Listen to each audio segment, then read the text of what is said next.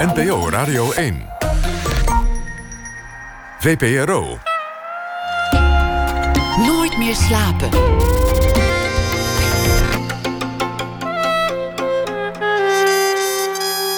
Met Pieter van der Wielen.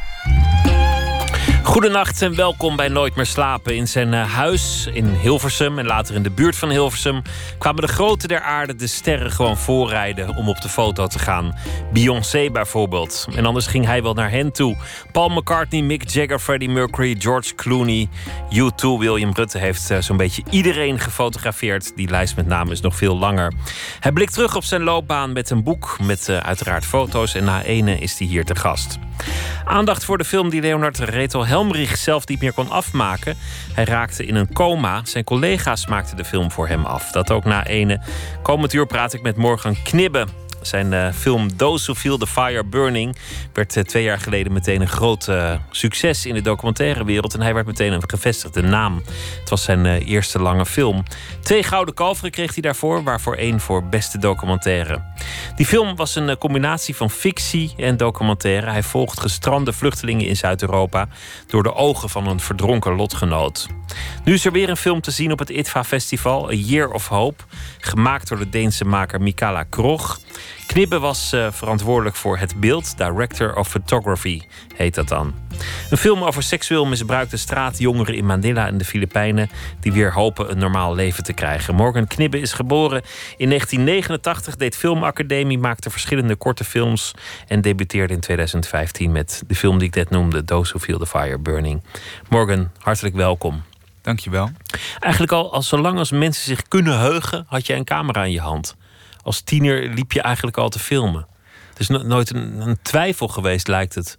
Oh, nou, ik denk dat ik uh, een jaar of 15 was toen ik voor het eerst een camera vasthield. Misschien 16. Wat ja. voor camera was dat?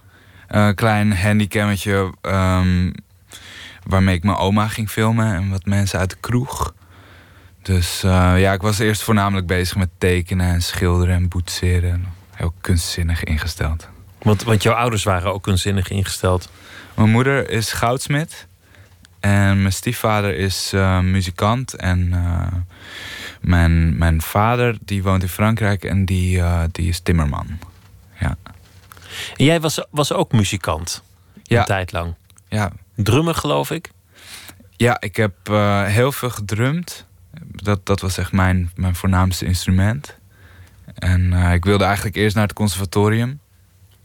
Maar op een gegeven moment realiseerde ik me dat ik dan heel veel elke dag in een hokje moest gaan zitten en heel veel oefeningen eh, zou moeten herhalen. En eh, ik zocht toch meer naar een, uh, een manier om echt op avontuur te gaan en om, om steeds weer verschillende dingen te kunnen ervaren. De, de camera en, en het, het regisseren, het filmmaken, dat was echt een, een, een, een manier om dat te kunnen bereiken al die uitingen kwamen bij elkaar eigenlijk. Al die dingen die je wilde, muziek, ja. die, die andere creatieve dingen. Had je een beeld ervan wat het zou zijn om filmmaker te worden?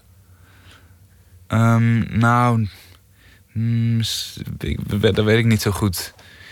Ik, ik wist vooral dat ik uh, bepaalde dingen wilde onderzoeken. En dat ik het heel leuk vond om met beeld en geluid te spelen. Ik had wel idolen, zoals eigenlijk al heel vroeg Stanley Kubrick en, en um, bijvoorbeeld de eerste film van George Lucas, DHX-1138. Dat waren echt dingen, die, een Dancer in the Dark, die me, die me enorm hebben geïnspireerd. Maar, maar toen was ik echt 16 of zo. En toen had ik nog niet echt het idee dat ik misschien ooit op een set kon staan en tientallen mensen zou kunnen regisseren. Wat je nu noemt zijn geen documentaires. Het zijn, het zijn echt uh, films. Het is echt cinema. Ja, ik moet eerlijk bekennen dat ik eigenlijk niet zo vaak uh, een documentaire heb gezien waar ik helemaal door weggeblazen was. In die tijd? N überhaupt. Nog steeds niet? Ja, nee, dat is natuurlijk echt eigenlijk. Nu het ITVA gaande is, e- enorm vloeken. Dat mag...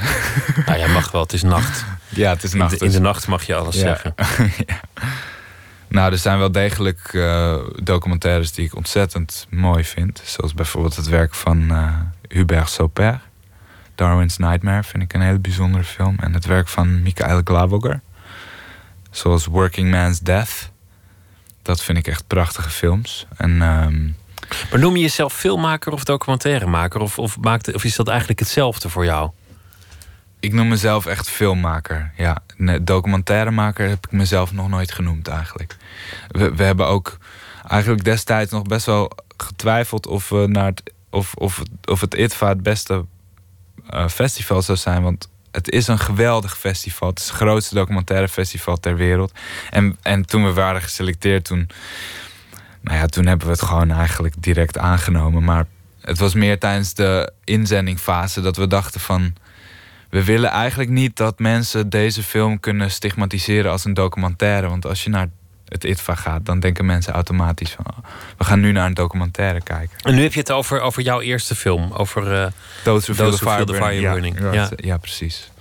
Daarvoor maakte je ook al films. Je, je, noemde je, je oma. Je hebt later een, een, een, een korte film gemaakt...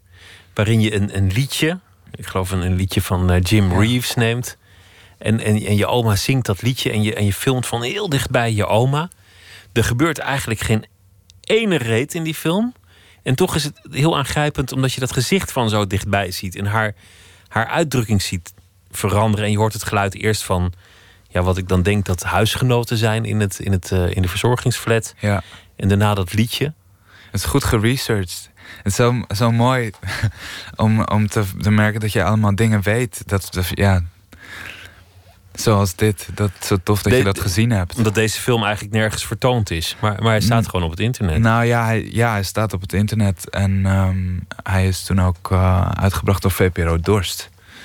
Ja, en... Um, het jongere platform van, ja. van de... Ik weet niet of je het zo mag noemen, maar... Ja, dat was wel... In ieder geval werd De enige afdeling van ja. de VPRO waar ze niet allemaal 50 zijn. Ja. um, ja, dat heb ik toen, dat filmpje over mijn oma heb ik toen gemaakt uh, buiten school om. En bestaat eigenlijk uit twee shots. Het eerste shot zie je haar zitten in, in een gemeenschappelijke ruimte. Maar het, het is echt een portret, van, heel close-up. En ze, je ziet dat ze, dat ze echt ontzettend oud is. En dat ze eigenlijk haar laatste dagen aan het leven is. En, uh, ze, was die, paar dagen daarvoor ook gevallen. Dus een van haar ogen zit een beetje dicht. En je ziet dat ze daar eigenlijk helemaal niet zo naar de zin heeft. Dat ze bijna niet meer bij, bij de volle verstand is eigenlijk. En het volgende shot is eh, op dezelfde manier gekadreerd, maar warmer. Want het is in haar kamer.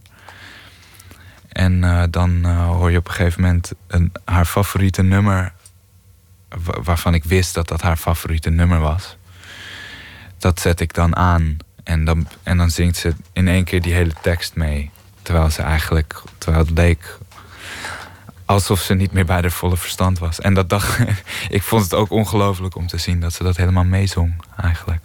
Want, Turn the lights way down low and tell the person who's with you he'll have to go. Ja, heel vind, vind ik dat zo'n mooie, mooie zin van, van zeg tegen die gast die nu opdondert, ik kom eraan. Jim Reeves. Ja, ja Jim, Jim Reeves. De, wat jij zegt over, over dat, je, dat je dan net een andere kleur, een andere andere kadering gebruikt. Eigenlijk dat je, dat je het net iets warmer maakt. Dat, dat, is een, dat is een truc die ik er niet uit had gehaald, die ik niet had gezien, maar het gevoel komt wel over. Mhm. dat, dat, je, dat je eerst een heel kwetsbare oude vrouw ziet en denkt: ach, wat dat arme besje. En dat je dan even later ziet: oh, maar dit, dit maakt haar gelukkig. Hier komen al die herinneringen. En dan zie je toch iets van het leven mhm. van haar. Het was eigenlijk al, al, al, duidelijk op de, op de academie dat je, dat je geen genoegen nam met allerlei vormen en dogma's. Dat je, dat je de grenzen van het medium wel wilde oprekken. Ja, nou, op de, op de, eerste, denk de eerste twee jaar van de filmacademie... dat ik heel erg intuïtief bezig was. Dat ik, dat ik nog niet precies een duidelijk beeld had... van hoe je, hoe je een film zou moeten maken. Maar ja, ik heb wel zeker uh, richting de laatste jaren steeds meer uh, een, een manier van werken ontwikkeld. Waarbij ik echt een, een hele filmische benadering zoek. Dus, dus, juist heel erg subjectief film probeer te maken. Zeker ook met documentaire, want ja, ik heb het idee dat, dat film altijd subjectief is. En wat bedoel je in dit geval met subjectief? Nou ja, zodra je de camera aanzet, ben je maar een deel van de werkelijkheid aan het vastleggen. Zelfs als je hem gewoon op tafel legt, de camera, of, uh, Als je, niet echt, als je niet echt bewust een, een kader kiest, dan is er alsnog maar slechts een fractie van de werkelijkheid die, die opgenomen wordt. En daarna ga je nog de boel monteren. Dan ga je nog ook het geluid bewerken. Dus film vertelt niet de waarheid, maar een waarheid. Ja. Of misschien zelfs dat niet eens. Media in het algemeen, denk ik, vertellen maar een deel van de waarheid. Of zelfs maar een deel van een subjectieve waarheid. Ja. Maar de ene waarheid heeft misschien meer recht van bestaan dan de ander. Is misschien op meer gebaseerd dan de ander. Dat weet, ja, dat weet ik niet. Misschien wel. Het is in ieder geval niet iets wat jij wilt om journalistiek te werk te gaan. Van, van uh, ik laat alle kanten zien. Zo kan je het zien, zo kan je het zien. De een zegt dit, de ander zegt dat. Ja. proberen om terug te komen tot een soort uh, wetenschappelijke basis bijna. Mm Bij jou gaat het echt om, om één verhaal. En het is best goed om, uh, om, om daarin te kiezen. Ja. Ja, ik denk dat eigenlijk al van vroeg af aan dat ik journalistiek wilde combineren met um, een, een hele persoonlijke, subjectieve filmische benadering. Maar nu, nu is het steeds meer ontwikkeld richting ook fictiefilm maken. Ik wil, ik wil graag fictiefilms gaan maken. Maar ik denk inderdaad dat, uh, dat je eigenlijk beter all the way kan gaan. En dat je gewoon heel eerlijk moet zijn over in hoeverre je de boel um, naar, je, naar, naar je eigen hand zet als filmmaker. Ik dacht dat je ging zeggen belazerd. nee, niet belazeren, want, want het is wel oprecht. Wat, uh, het is een hele oprechte boodschap vanuit mij. In ieder geval, de, films die ik maak uh, zijn juist heel eerlijk over hoe ik denk over bepaalde dingen. En dat zijn, niet eens, dat zijn dan niet eens um, waarheden. Dat zijn, zijn meer contemplaties die samengekomen zijn in een audiovisueel werk. Met, een, met al dan niet een verhaal erin. Je maakte een, een afstudeerfilm en dat was een tamelijk abstracte film. Begon met, met een geboorte. Je zag iemand ter wereld komen. Nou ja, hoe, hoe, hoe dat eruit ziet is wel tamelijk spectaculair. Daarna, daarna zag je eigenlijk dat afgewisseld met, met beelden van strakke architectuur van gebouwen, van funderingen, van uh, constructies. Mm -hmm. en, en dat werd weer afgewisseld met, met hele harde porno, heel snel gemonteerd. Ja. Waardoor, waardoor het helemaal niet meer erotisch was, maar eerder afschrikwekkend. Ja. Alsof je naar een soort, soort uh, ja, auto-ongeluk zat te kijken, zeg maar. met heel veel lichaamsdelen die op elkaar uh, spatten de hele tijd. Ja. En, en, en het beeld dat, dat je uiteindelijk volgens mij probeerde neer te zetten... was een soort contrast tussen een oerdrift en, en alles wat maar wordt, ge, wordt, ge, wordt vastgelegd in een constructie, in een fundering, in een gebouw, in een maatschappij. Ja, dat is wel goed gezegd. Ja. Het idee van de eindexamenfilm was um, om, om, een, uh, ja, om audiovisueel erg te experimenteren. Het was echt een experiment. Maar we wilden uh, een, een gedachte delen met het publiek. De film was opgedeeld in vier hoofdstuk, uh, hoofdstukken. Het begon met een geboorte. Vervolgens zie je hoe de mens het leven structureert. Dus het begint in een chaos. En dan een totale chaos van beeld en geluid. En dan is er een soort magische geboorte. Het kind komt ter aarde en dan ontwikkelt het zich snel naar allemaal mensen die proberen structuur aan te brengen in hun leven. En dan zie je dat al die gebouwen en al die lijnen worden getrokken. En um, in het derde deel zie je dan hoe mensen proberen los te breken van die structuren die ze zelf hebben, zichzelf hebben opgelegd. En eigenlijk verlangen naar een soort oerdriftige extase. En dat mondt zich uit in een enorm feest waar jongeren allemaal drugs aan het gebruiken zijn. En, en dat mondt zich dan weer uit in een, een liefdevolle seksscène. Het is haast een onmogelijke opdracht voor een filmmaker. Zo'n gedachte van: oké, okay, je hebt aan de ene kant de structuur en aan de andere kant drift. En die twee zijn met elkaar in conflict. En dat is de, de menselijkheid in een samenleving die ook door mensen is gemaakt. Om dat dan om te zetten in een, in een film, in een beeld. Ja. Daarmee heb je het jezelf, jezelf ontzettend moeilijk gemaakt. Ja, dat was ook wel moeilijk. Ik had ook eigenlijk helemaal niet zo'n goed uh, concept voor die film. We hadden alleen maar de zin ehm, de, de mens herstelt zijn verloren soevereiniteit in extase. Dat is dan een, een, een zin die ik uit een boek van Georges Bataille heb gehaald. Waar, waar ik erg gefascineerd was, door was in die periode. En eh, toen, ja, ik, ik was erg gestrest eigenlijk. Ik, ik had nogal een soort van plankenkoorts voor het maken van mijn eindexamenfilm. En op een gegeven moment heb ik dat losgelaten.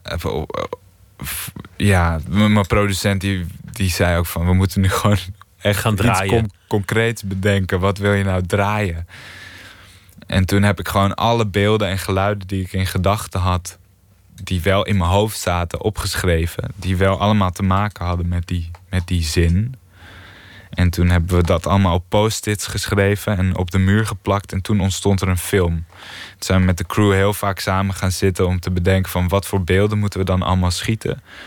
Om zo direct die film in de montage te kunnen maken. Want eigenlijk wat we gedaan hebben is een soort van kleurenpalet aanleggen met beeld en geluid. En in de montage gingen we daarmee schilderen. Het was bijna een soort videoclip. Ja, ja. Een, een, lang, heel snel ja. gemonteerd. En Er er zaten een paar momenten in die ik heel interessant vond. Bijvoorbeeld dat als je porno heel snel monteert en verschillende lagen over elkaar heen legt, dat, dat, het, dat, het, dat het een soort horror wordt. Dat het, dat het ontzettend eng is om naar te kijken. Ja, Niet, niet alleen goor, maar ook gewoon afschrikwekkend, ja. beangstigend, benauwend. Mm.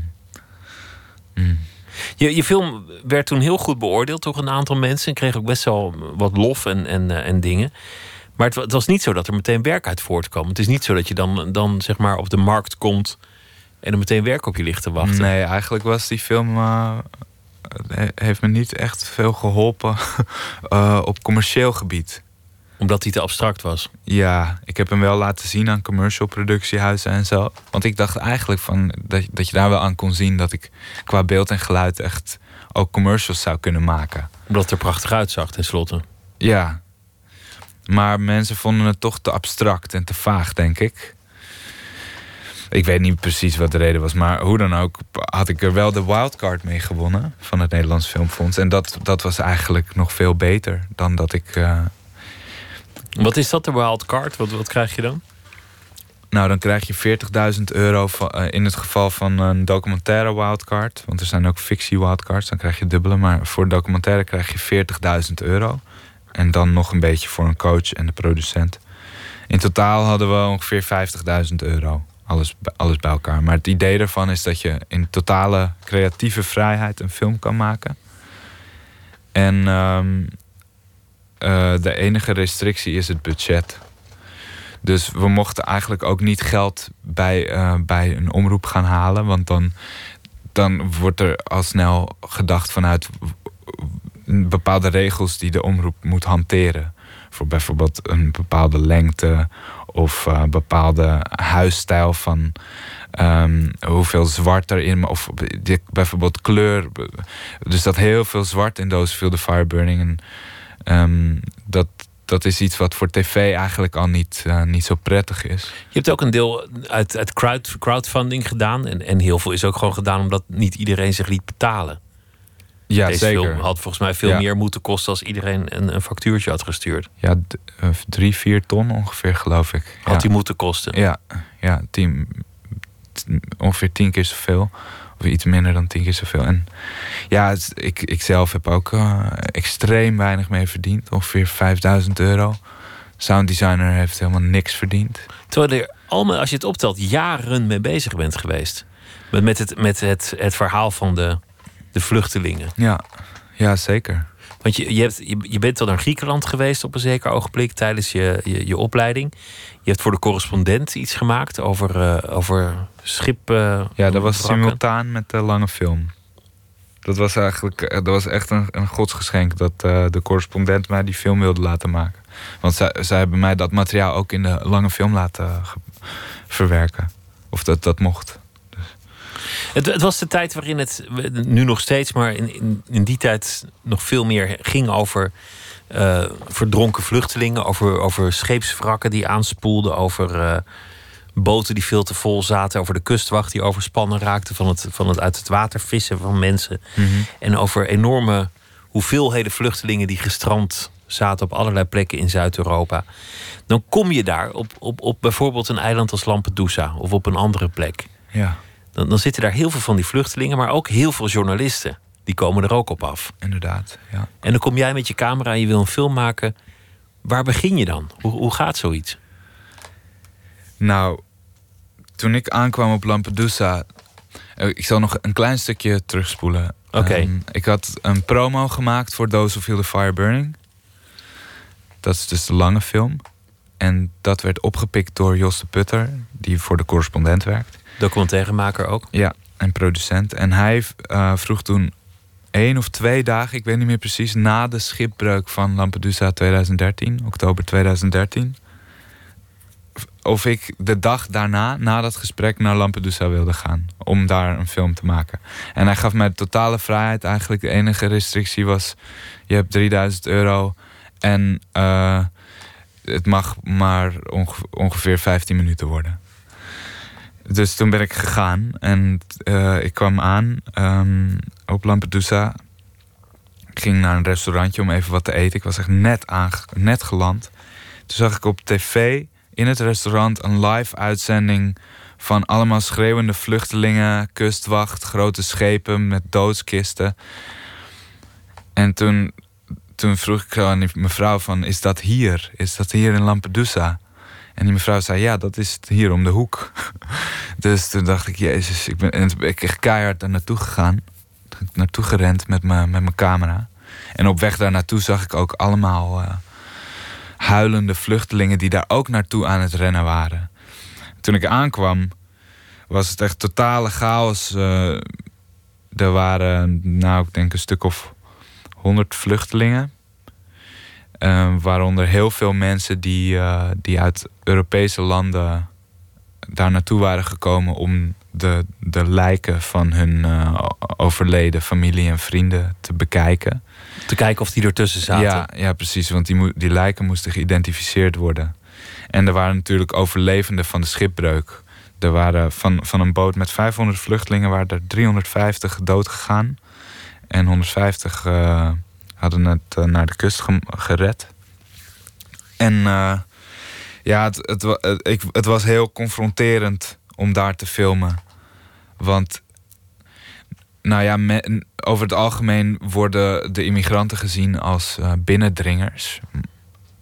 Maar ik voelde me daar echt een indringer. Jij voelde je een indringer omdat je daar dat leed wilde filmen of, of die situatie wilde, wil- wilde filmen. Ja, en niet alleen ik, maar ook nog ongeveer 60 andere journalisten. En die waren dan allemaal hetzelfde shot aan het maken. Het was echt een soort van zwerm. Ja, ik wil, ik wil ook niet. Ja, het deed mij denken aan een soort van eh, kudde schapen, eigenlijk. En, en, en ik wil eigenlijk ook niet te denigrerend daarover doen. Wat, ik Het bedoel, moet gebeuren, het is gewoon ja, werk. en- vaak doen die ja. mensen heel belangrijk werk. Maar ik, ik zag daar wel een, een- Ik zag daar iets gebeuren waarvan ik denk, waarvan ik dacht, dit is echt niet oké. En, en ik, wa, ik was daar dus eigenlijk iets eh, aan het vastleggen wat ontzettend privé was voor die mensen. En dat was wat je niet oké vond, dat het te intiem was wat je vastlegde. Nou, Of de wat anderen het vastlegden. voornaamste wat er niet oké aan was, was dat eigenlijk hun leed op een bepaalde manier werd gecommercialiseerd. Want er waren daar heel veel westerse journalisten die gewoon hun werk aan het doen waren. Die dus ook op een routineuze manier omgingen met dat, met dat leed van die, die mensen. Tenminste, zo, zo zag ik het wel. En ehm, Nou, ik, ik begrijp wel wat je bedoelt, omdat ik die sfeer ken van een grote zwerm journalisten bij, Ja. bij nieuws. Een beetje blasé, alles al een keer gezien.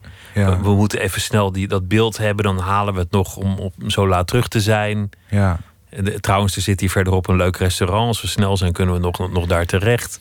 Nou, het is misschien ook een soort zelfbeschermingsmechanisme. Want wat daar gebeurde was wel echt heel treurig. En eh, ik denk als je vaak dat soort dingen moet vastleggen. Ja.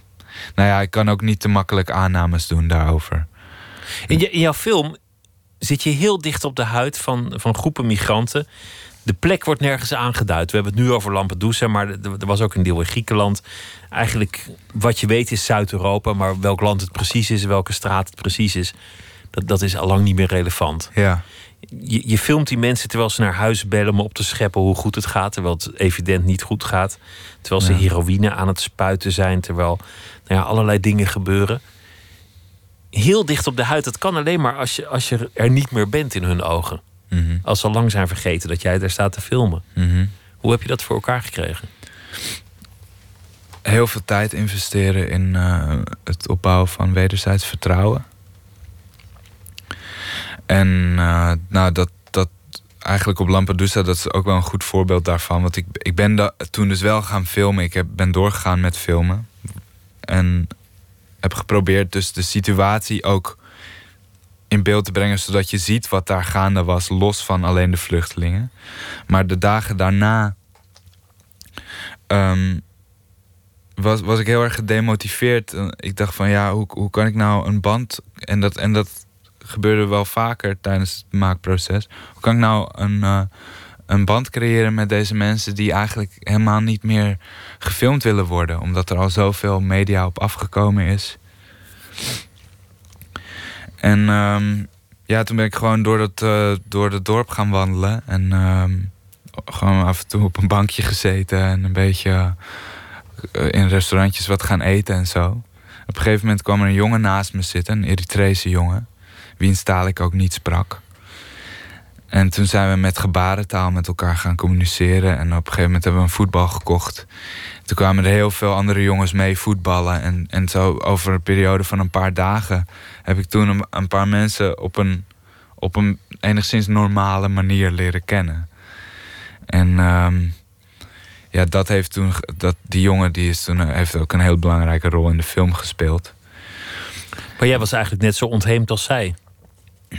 Nou, nee, dat zou ik niet zeggen hoor. nou ja, niet, ja, jij kon terug naar huis en je had een paspoort. Dus in die zin Ja. is het een ongepaste opmerking. Maar Nou, je liep, wel. je liep daar wel rond van... Jezus, wat doe ik hier? En dat Ja. gevoel hadden zij ook. Dus in die zin vonden jullie elkaar. Ja. ja, het was soms ook wel heel spannend. Soms, soms dacht ik echt van ja, wat moet ik nou? Hoe moet ik nou mensen ontmoeten? Eh, hoe, hoe vind ik de juiste mensen voor deze film? Dus ik ben ook ik ben in, in Athene ben ik, ben ik ook echt parkjes ingegaan. Want ik wilde, ik wilde echt eh, junks ook in de film hebben.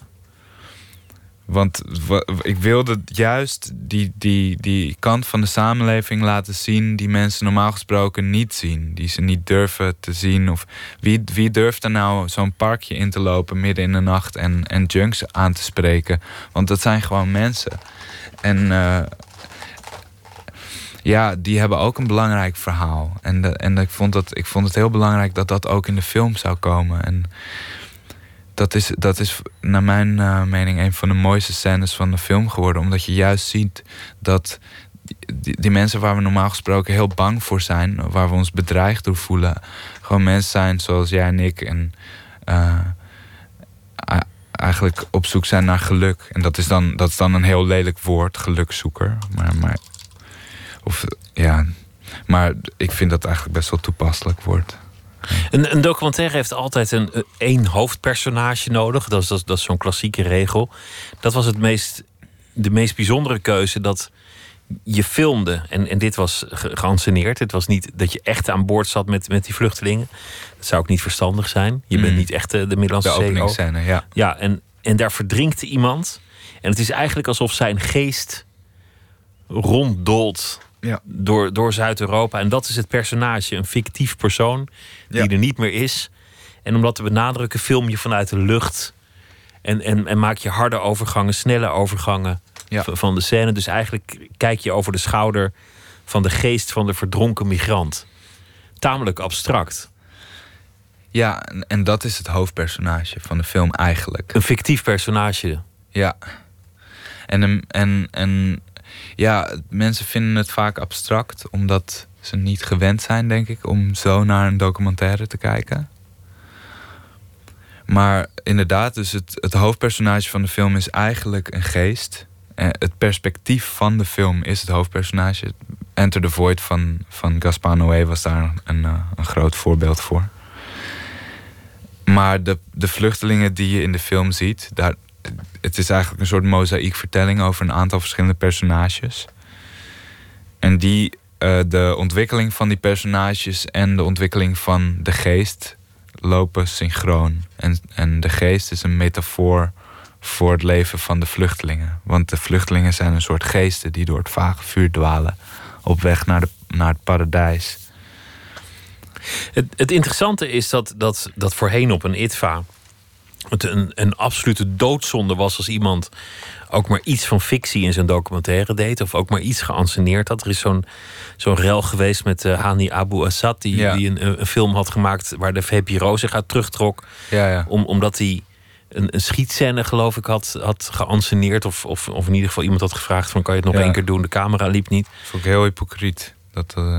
Nou, overdreven was het wellicht. Dat, ja, ja, sorry. Beter, beter verwoord, inderdaad. ja, dat, het, dat, uh, dat die film dan gelijk uh, Meteen terzijde wordt, worden. ja. wordt geschoven. Ja. Maar het lijkt alsof tegenwoordig eigenlijk dat soort dingen wat minder gelden. Dat het meer geaccepteerd is dat je, dat je film en documentaire in elkaar kunt laten overlopen. Nou, ik denk wel dat de filmmaker een verantwoordelijkheid heeft om, om uh, op een bepaalde manier het het publiek zich daar bewust van te maken. Want uh, ja, dat, dat is best wel lastig. Maar want je wil namelijk ook niet dat je toeschouwer te veel uit de filmische ervaring gehaald wordt. Dat ze de hele tijd denken van ik zit nu naar een gekunstelde werkelijkheid te kijken. Maar je wil soms wel een element erin verwerken waarmee je eigenlijk transparant bent over je manipulatie als, uh, als filmmaker. Tenminste, dat, dat vind ik belangrijk. Daarom zou ik eigenlijk ook, vind ik eigenlijk dat het nieuws gewoon aan het begin van elke uitzending zou moeten zeggen: van, U gaat nu kijken naar een serie uh, subjectieve waarheden. of in ieder geval een, een, een, een reeks. Um, zeer nauwe waarheden. Nou ja, ik, ik, ik, begrijp wel wat je bedoelt. Het, het is in zo'n rampgebied zo dat dan alle journalisten dezelfde straat filmen. En dat twee straten verderop een heel ander beeld bestaat. Ja. En, en dat zou je eigenlijk best wel mogen laten zien af en toe. Mhm. Je zou af en toe best mogen uitzoomen en ook, ook de kudde journalisten laten zien, zodat je ook ziet, ziet wat er eigenlijk achter die lens gebeurt. Ja, dat om, om een breder, breder beeld te krijgen. Ja. Wat, wat, wat ik vond van de vluchtelingen was dat, dat het op een gegeven moment een soort abstractie werd. Het ging de hele tijd over de migranten, de vluchteling. Ik denk, wie is de vluchteling? Wie is de migrant? Waar hebben we het eigenlijk over? Ja. Elke keer diezelfde beelden. En, en op, op een zeker ogenblik zegt het niet meer zoveel. En Mhm. gek genoeg, door fictie te gebruiken, heb je, heb je het wel invoelbaar gemaakt. Je hebt het wel tot leven gewekt. Ja, nou ja, het, het, eigenlijk het enige fictionele element van de film was de openingsscène. En de rest was een, was een heel. ehm, een, een heel nadrukkelijk audiovisueel concept. Maar ja, ik begrijp wat je bedoelt. Juist door een, een, een erg gekunstelde film te maken, of een erg gema- gemanipuleerde filmische ervaring te creëren, kom je toch dichterbij. Ja, Zoals je soms met een, met een totaal verzonnen film ook meer over de waarheid kunt zeggen dan met, met, met iets dat gewoon de waarheid eh, filmt. We, we moeten het ook gaan hebben straks over je, over je nieuwe film en over de film waar je mee bezig bent, over het project daarna. Mhm. Dat, dat gaan we zeker ook doen. Maar we gaan eerst eh, luisteren naar een eh, Belgisch muzikaal koppel, Bjorn Eriksson en Nathalie Delcroix. Die maakten een ode aan een overleden vriend en riepen de hulp in van het Sun Sun Orchestra. En dat is een album geworden, Magic Marker Love, een derde album. En dit nummer heet Sweetheart's Cowboy.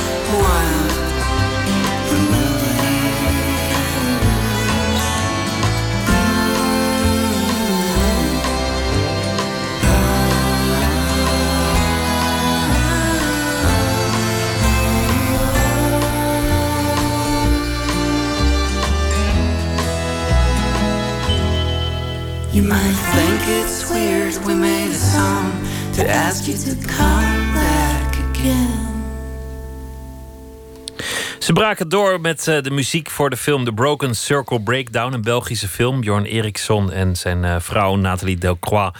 Dit keer samen met het Sun Sun Orchestra, Sweethearts Cowboy. Nooit meer slapen in gesprek met Morgan Knibbe. We hebben het gehad over eh, je gang naar eh, het, het filmmakerschap. Maar je zei eigenlijk wil ik alweer verder. Ik wil weg van de documentaire op naar de speelfilm. Je hebt eh, voor een nieuwe film die te zien is op het eh, ITVA Festival de, de, fotografie gedaan, het, het, het film. Het is een film van een Deense, Mikala Krog. Die heeft een film gemaakt die al eerder eh, daar te zien was, volgens mij op het ITVA ook. eh, over een eh, Deens boulevardblad, over een roddelblad dat in tijden van nood steeds heftiger scoops nodig heeft. En daarmee alle ethische grenzen langzaamaan uit het oog verliest. En zelfs partij wordt in een, in, een, in, een, in een misdaad, in een, in een moordsituatie lopen ze wel heel erg in de weg. Ja. Prachtige film was dat. Deze film speelt op de Filipijnen, in, in Manila. Het gaat over eh, seksueel misbruikte kinderen die op straat leven. Mhm. Zeer aangrijpende verhalen zijn het. En ze komen uiteindelijk eh, terecht bij een stichting die probeert om hun leven weer op de rails te krijgen. Ja. En eh, ja, dat, dat lukt maar ten dele eigenlijk. Mhm. Hoe, hoe ben jij bij dit project betrokken geraakt? De regisseur en de producent die hadden mijn film gezien, Those Who Feel the Fire Burning, op het ITVA. En toen hebben ze me benaderd voor een samenwerking als cameraman. Want ze vonden, ze, wilden, ze vonden jouw beeldtaal mooi. Ze, ze hoopten dat jij dat eh, hier ook kon doen. Ja, en ehm, ja, ik was eigenlijk helemaal. Ik, ik bedoel, die film was. ehm Those Who Feel the Fire Burning was de eerste film waar ik camerawerk voor gedaan heb. En eh, het was dus eigenlijk best wel bijzonder dat zij mij vroegen als DOP voor hun nieuwe project. Director of Photography. Ja. En eh, zij hadden dat vertrouwen, wat echt te gek was. Want ehm, we hebben over een periode van anderhalf jaar ongeveer, tenminste ben ik ongeveer vijf maanden op de Filipijnen geweest. En eh, de regisseur was er ongeveer een jaar. En toen hebben we dus eh, de ontwikkeling van die, van die eh, jongetjes gev- gevolgd. Wat, wat zeer heftig is, want, want ze vertellen in het begin wat ze hebben meegemaakt. Wat ze is overkomen. Nou, dat is seksueel misbruik en, en, en nog veel meer leed. En eh, dan zie je eigenlijk die gang in die stichting. Maar de jongens die zijn niks gewend. Die hebben eigenlijk geen normaliteit meer. Mhm. Is één scène dat, dat een van die jongetjes de anderen begint te betasten in het kruis. Mhm. En eigenlijk zich niet realiseert dat hij, dat hij iets heel verkeerds heeft gedaan. Ja. Heel zielig om, om dat te zien. Ja, die kinderen die hebben allemaal een heel hard verleden gehad. Dus ehm, het ging echt om eh, jongetjes van tussen de 12 en de 16 ongeveer. Die eh, jarenlang op de straten van Manila hebben geleefd. En de film begint op het moment dat, dat, dat er jongetjes worden gerecruiteerd vanuit verschillende weeshuizen in Manila. om, ehm, om een jaar lang door een rehabilitatieproces te gaan bij die stichting. En die stichting heeft een, eh, een groot erf op, eh, op een eiland. Dus het is ook een enorm contrast. En dat zie je in de film, dat die kinderen vanuit die vieze, heftige, eh, duistere stad naar dat eiland gaan, wat eigenlijk een soort paradijselijk eiland is. En daar, daar leven ze eigenlijk een jaar lang in, in een veilige situatie en leren ze omgaan met hun trauma. Dus heel veel van die jongetjes zijn ook in, in de prostitutie geraakt en uh, verslaafd geraakt aan harddrugs. Dus ja. Een jaar van hoop. Ja, ja, zo heet de film, A Year of Hope.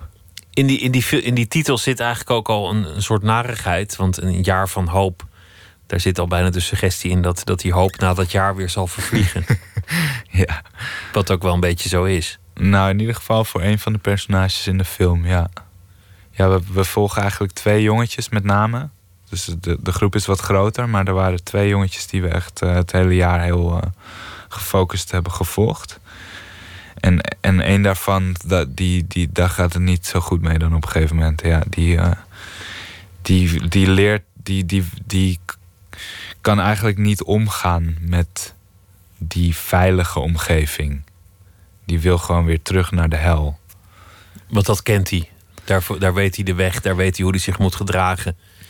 Ja, dat, ja het, is, het is vrij moeilijk om, om te begrijpen wat er precies in zo'n kind omgaat natuurlijk. Maar was ook een homoseksueel jongetje en uh, hij had het gevoel dat hij, dat hij niet helemaal zichzelf kon zijn op seksueel gebied. Het is ook toch best wel moeilijk voor ons om te begrijpen, denk ik. Want ook al is het een kind, dat, dat, dat jongetje had al zoveel meegemaakt. Die heeft gewoon, um, die is verkracht, die uh, die heeft allerlei seksuele ervaringen gehad, ook waarschijnlijk plezierige seksuele ervaringen, die die dan, die die, wat hij allemaal ineens niet meer mocht doen.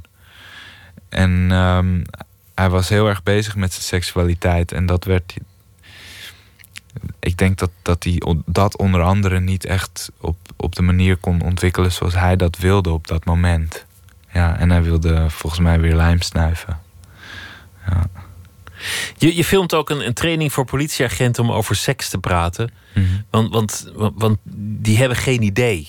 Het lukt ze gewoon niet om, om, om allerlei eh, woorden in de mond te nemen, om over allerlei dingen te praten. En dat wordt het ook wel heel moeilijk om kinderprostitutie tegen te gaan als seks een volledig taboe is. Mhm. Dat, dat is wel een onderliggend probleem. Ja. Die cursusfilmen, dat, dat is wel een, een mooie greep, want je hebt in één keer een soort overzicht van de problematiek te pakken. Ik denk meteen, ja, nou snap ik ook wel waarom er nooit iets tegen gebeurd is.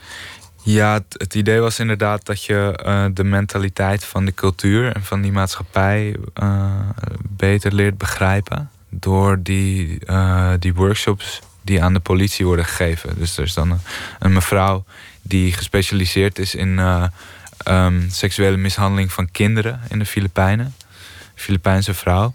En die uh, geeft dan les aan een grote groep uh, agenten in opleiding over de, de statistieken. En ze probeert het bespreekbaar te maken. Bijvoorbeeld, dan, dan laat ze zien aan de hand van twee, twee agenten die ze uit de klas pikt. Die, die brengt ze dan naar voren en dan vraagt ze die, die, een, jongen en een meisje, en dan vraagt ze die, die twee om van top tot teen hun lichaamsdelen te benoemen. Maar elke keer merk je dan dat ze niet durven te benoemen uh, wat er in het schaamgedeelte zit. Dus ze durven niet piemel te zeggen of vagina. Ze durven niet tieten te zeggen. En op het moment dat ze. Dus die vrouw die probeert dat maar de hele tijd los. Zeg nou gewoon wat daar zit. En dan zeggen ze het eindelijk en dan barst de hele klas uit. In schatergelach. In, in schatergelach, ja. En ja, dan merk je wel dat, dat het een enorm taboe is... alleen al om te praten over seks in die cultuur. Hoe was het voor jou om, om als filmmaker... ineens in dienst van een andere regisseur te staan? Om, want je, ja, je mag dan het beeld bepalen... Mhm. En het geluid ook, niet onbelangrijk. Want je hebt, je hebt wel invloed gehad op het, uh, nou, de, op, op, het geluid. Er was een geluidsman bij, Taco ook. Die, uh, maar die heb jij ingebracht? Ja, die Dose of the Fireburning heeft gedraaid. Mm. Ja, ik, uh, ik heb toen heel erg gepleit voor een, een geluidsman erbij. Zo, die crew, de Deense crew was daar niet echt gewend aan. Die, om, het, om het geluid een goede rol te geven. nou, ze, ze wilden dat wel een belangrijke rol geven, maar ze dachten dat dat in postproductie vormgegeven moest worden, met name. En ik pleit er juist heel erg voor dat we gewoon op de set zo goed mogelijk geluid eh, zouden draaien. Is Maar wel het belangrijk Misschien, misschien een beetje film. technisch. Ja, ik, Ja. ik vind het heel belangrijk. Mensen onderschatten de, het belang van geluid in film vaak. Zelfs Maar- maar- filmmakers. Jeukte je handen om, om, eh, om regiekeuzes te gaan maken? Ehm, soms wel een beetje, ja. Maar het was ook heel leerzaam en, en goed om dat niet te doen. Om, eh, Om dienstbaar te zijn. ja, om het dienstbaar op te stellen en om te leren van een andere regisseur, een andere denkwijze. En eh, we hebben ook eh, wel degelijk eh, samen hele echt dingen ge- gevonden waar, waarvan we allebei helemaal achter stonden. Dus het was een hele fijne samenwerking. Je hebt iets soortgelijks net gedaan bij een film die nog moet verschijnen bij, van, van David Verbeek. Mm. Filmmaker, dat, dat is echt eh, Ja. cinema, fictie. Mhm. Dat, dat Ja. is voor jou een heel nieuw pad, maar volgens mij wel een pad dat jou heel erg aantrekt. Om gewoon films te gaan maken. Ja, het was te gek. Ik stond ineens op een, eh, op een fictieset met 30 mensen. Terwijl ik nog. Terwijl je Ja, normaal ik met had- één geluidsman op pad gaat. Ja, precies. Ik had tot nu toe dus twee documentaires gedraaid. En David, die, eh, die had Dozenfield the Fireburning ook gezien. En die vroeg toen of ik camerawerk wilde doen voor zijn nieuwe speelfilm. Dus daar, daar hoefde ik niet lang over na te denken. Ik was ook gewoon al een fan van zijn werk. En ehm, dat leek me echt ontzettend leerzaam. Dus toen heb ik, eh, ja, dat, die, die film is nu eh, net af, wordt ingestuurd naar festivals. Het was een hele, hele bijzondere ervaring. Ook te gek om met David samen te werken. Ja. En je bent ook bezig met een, met een project dat gaat over de, de, de soldaten die moesten toekijken bij, bij eh, atoomproeven in de jaren 50. ja. Wat, wat is dat voor project? Nou, dat, is, dat is, zijn eigenlijk nu twee projecten ehm, rondom hetzelfde onderwerp. Eh, een speelfilm en een documentaire. Die documentaire die, ehm, ben ik nu aan het afmaken. Het is een korte film van ongeveer 25 minuten. Waarin ik, ehm, ik ben dus eh, vorig jaar ongeveer twee maanden door Amerika gereisd.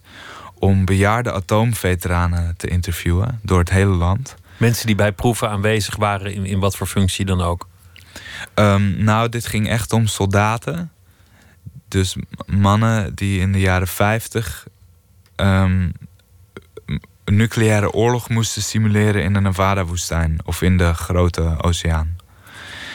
Maar ik heb me met name gericht op de mannen die eh, in de Nevada-woestijn ehm, moesten werken, omdat dat is waar, waar ik de film op wil eh, baseren. Maar dat is ongelooflijk wat die mensen hebben meegemaakt. En tot eind jaren negentig ehm, hadden ze geheimhoudingsplicht. En toen eindelijk dat geheimhoudingsplicht, geheimhoudingsplicht opgeheven werd... toen eh, waren de meeste mensen al vergeten dat, dat het überhaupt had plaatsgevonden. Echt bijna een half miljoen, volgens de, de statistieken van de National Association of Atomic Veterans... wat geleid wordt door een stel bejaarde atoomveteranen zijn er ongeveer een half miljoen Amerikaanse soldaten gestorven aan stralingsziekte door die tests. Er is een hele be- beroemde foto van, van een groep soldaten die, die toekijken naar een, een, eh, een atoomproef. Mhm. En die allemaal de hand voor de ogen houden om, om de flits niet te zien. Ja, En, en nou weten we met de kennis van nu, en waarschijnlijk ook al wel met de kennis van toen, dat als je die flits kan zien, dat je veel te dichtbij bent en dat, dat, dat je hartstikke gevaar loopt. ja, En daarom is die foto achteraf zo, zo schokkend. Wat ze mooi in een matrozenpak daar staan, ja, met de hand voor het ogen, de hand voor de ogen te kijken naar een, naar een atoombom die afgaat. ja. Ja, ik heb mannen gesproken die op ongeveer twee mijl afstand in een loopgraf zaten. Van een 75 kiloton explosie. Dus 75 kiloton, dan heb je het over eh, ongeveer vijf keer groter dan wat er op Hiroshima is gegooid. En dat was dan alsnog klein, want de grootste bom die Amerika eh, eh, tot ontploffing heeft gebracht was 15.000 kiloton, maar dat was in de Grote Oceaan. Maar ja, er zijn ontzettend veel mannen blootgesteld aan straling. En de mannen die nog leven, die het kunnen navertellen, die zijn getraumatiseerd. omdat wat ze daar gezien hebben, dat is een soort van Big Bang. Het elke, elke keer als, ik, als die mannen beginnen te praten daarover, dan krijgen ze een brok in hun keel en dan. Ze, ze kunnen de woorden er eigenlijk niet voor vinden. Dus Voor wat ze hebben gezien. Dat, alleen Ja. het, het aanschouwen was al traumatisch. Ja, Het is wel een wonder dat, dat er toch nog, nog een aantal het overleefd hebben. Tot op hoge leeftijd aan toe. ja. Dat ze niet later eh, ziektes hebben gekregen. Nou, ze hebben wel ziektes gekregen. Bijna allemaal hadden ze allemaal kankergezwellen. En eh, ja, bij- stuk voor stuk hadden ze allerlei kankergezwellen moeten weg laten halen over de jaren heen. Maar ja, toch overleefd. en eh, sommige mensen hebben ook betere genen. Zo, zo- het is heel raar. Je, je weet niet altijd zeker in hoeverre eh, men wordt aangetast door stralingsziekte. Sommige mensen hebben dan net betere genen, waardoor ze er beter tegen kunnen, blijkbaar.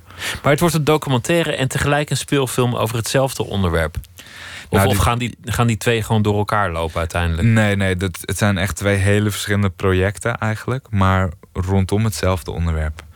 En ehm, ja, die, die, die speelfilm, dat, dat is echt een gigantisch megalomaan project. Ehm, waarvan ik eh, hoop dat ik het ergens de komende 15, 20 jaar zou kunnen realiseren. Maar ik moest, ik moest dat gewoon nu onderzoeken. Want die mannen die sterven.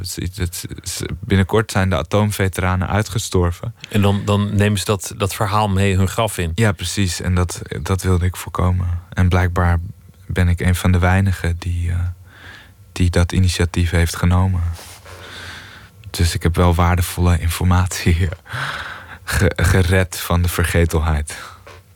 Het, het mooie is, dat- je had het net over objectiviteit en subjectiviteit. Die zegt van ja, ik geloof eigenlijk niet zo in objectiviteit. In zo'n journalistieke reportage, daar, daar zou dan van tevoren moeten worden gezegd van dit is ook maar een waarheid. Tegelijk probeer je nooit je kijker een kant op te sturen. Het, het is nooit dat, je, dat je hoopt te zeggen van eh, dat iedereen, of dat, je hoopt dat iedereen thuiskomt van al wat erg van die vluchtelingen. Of, of dat ze anders gaan stemmen of, of, of dat soort dingen. Daar gaat het je niet om. Ja, nou, ik ik, denk, ik vind het zelf ook moeilijk om eh, een besluit te nemen in wat goed en slecht is. Want ik vind, ik vind politiek ook heel lastig. Ik weet vaak helemaal niet eh, welke politici dan het beste is. Denk ook vaak dat ze dingen roepen terwijl ze eigenlijk niet zo goed weten wat, wat nou de oplossing is. En ehm, ik denk dat het beter is als we proberen om, om onze tekortkomingen en om onze duistere kanten wel recht in de ogen te kijken. In plaats van. eh, ja, ik denk dat er, dat er heel veel vormen van discriminatie zijn, ook met name op een globaal niveau. Eh, waarvan we ons niet geheel bewust zijn. En dat we eigenlijk nog op heel veel vlakken een soort van apen zijn die, eh, die hun territorium aan het beschermen zijn. Maar dat gebeurt dan nu op globaal niveau, omdat we in een geglobaliseerde wereld leven. En dan lijkt het eh, alsof, het niet, alsof we niet meer echt dieren zijn. Maar Toch weer die oordrift van, van Ja. afstudeerfilm. ja, ik vind The Square ook geweldig, die nu in de, in de bioscoop draait. Over, over, dat, over de kunstwereld. Ja. Waar, waar, het- over goed en kwaad gaat in een, in een kunstperformance. Ja, en ook heel erg over de dierlijke kant van de mens. En, eh, Het, op het moment dat een, een eh, performance door iemand die een aap speelt volledig uit de hand loopt. En eh, veel te ver gaat en iedereen toekijkt hoe een vrouw wordt aangerand ja. aan een diner. Maar vol- volgens mij is dat ook juist de kracht van film. Dat mensen, ehm, dat mensen even in een situatie zijn waarbij ze zich kunnen verplaatsen in het leven van iemand anders of in een situatie die ze niet goed kennen. Je Waar- kunt die duistere kant ook daar, ver- ver- daar exploreren, zeg maar. Ja, ja, dat denk ik wel. Dat idee van catharsis. En, of ja, inderdaad gewoon echt toch het publiek ook confronteren met dingen die ze misschien eh, niet, eigenlijk niet graag willen zien. Maar een waarheid, dat, dat vind ik heel lastig. Ja, ik Film gaat niet over waarheid. nee. En daar, daarom juist misschien ook weer wel. Ja, een waarheid. Of, Maar als, als ik jou zo hoor, denk ik dat het uiteindelijk de kant op gaat van, van speelfilm. Wat, wat je gaat doen. ja, daar ben ik nu wel meer mee bezig. Ja. Je bent ook bevriend met David de Jong, die, die de film Prins had uh, gemaakt. Uh, Sam de Jong, ja. David, uh, Sam de Jong. Ja, Sam de Jong. David Verbeek, Sam de Jong, sorry. Ja. En die film Prins, dat, dat, was, dat, was ook toen op de, op de Gouden Kalver een, een van de echt grote successen mm -hmm. van, van een nieuwkomer. Ja. Jullie, jullie zijn generatiegenoten, ook, ook hetzelfde jaar academie gedaan. Ja, we zaten in hetzelfde jaar. We, waren, we hebben ook heel veel met elkaar opgetrokken in het eerste jaar. Met name hebben we. Toen, toen is ook mijn, mijn, uh, mijn interesse heel erg gegroeid in de vluchtelingenproblematiek. Wij zijn toen samen met z'n tweeën naar Griekenland gegaan. En hebben twee weken in, een, uh, in, in Patra gezeten, waar, waar echt het vluchtelingenprobleem tot een hoogtepunt was gekomen. We hebben daar in een vluchteling, vluchtelingenkamp gezeten en hele heftige ervaringen gehad. Ja. En hij maakte uiteindelijk een, uh, een film over een gangster in, uh, in Noord. In Amsterdam Noord. ja. Met een roze Lamborghini of wat voor wagen het ook. Hij, hij zat ook in op. hij studeerde documentaire in de in de eerste twee jaar van de filmacademie. Is ook fictie gaan maken. Hij, hij, toen heeft hij volgens mij, wat was het? In het tweede of het derde jaar had hij een film gemaakt ge, genaamd Fake. En dat was dan zogenaamd een documentaire, maar liet eigenlijk zien dat. Dat het ook weer fake dat dat was. niet bestaat. Dat je geen. Ja, hij, Ah, ja, voor, voor hem had hij dat ook een beetje afgesloten. Denk van ja, alles is er gemanipuleerd. Ja. Verwante geesten, kortom. Uh, Morgan Knibbe, dank je wel. Te zien op het uh, ITVA, de film van uh, Mikala Krog, A Year of Hope. En uh, op allerlei locaties ook nog te zien. Dozeville, The Fire Burning. En binnenkort dus een uh, speelfilm van David Verbeke. En een uh, documentaire. En nog veel later een speelfilm over de Ja. nucleaire veteranen. Dankjewel dat je Ja, de gast wilde zijn. Zometeen gaan we verder. Twitter, het VPRO NMS.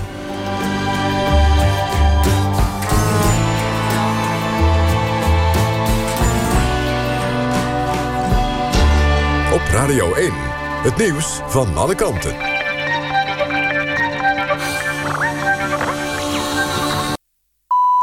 Eén uur, Bastiaan Nachtegaal met het NOS-journaal. Een vrouw uit de Amerikaanse staat Vermont heeft levenslang gekregen... voor de moord op haar maatschappelijk werkster, twee nichten en haar tante.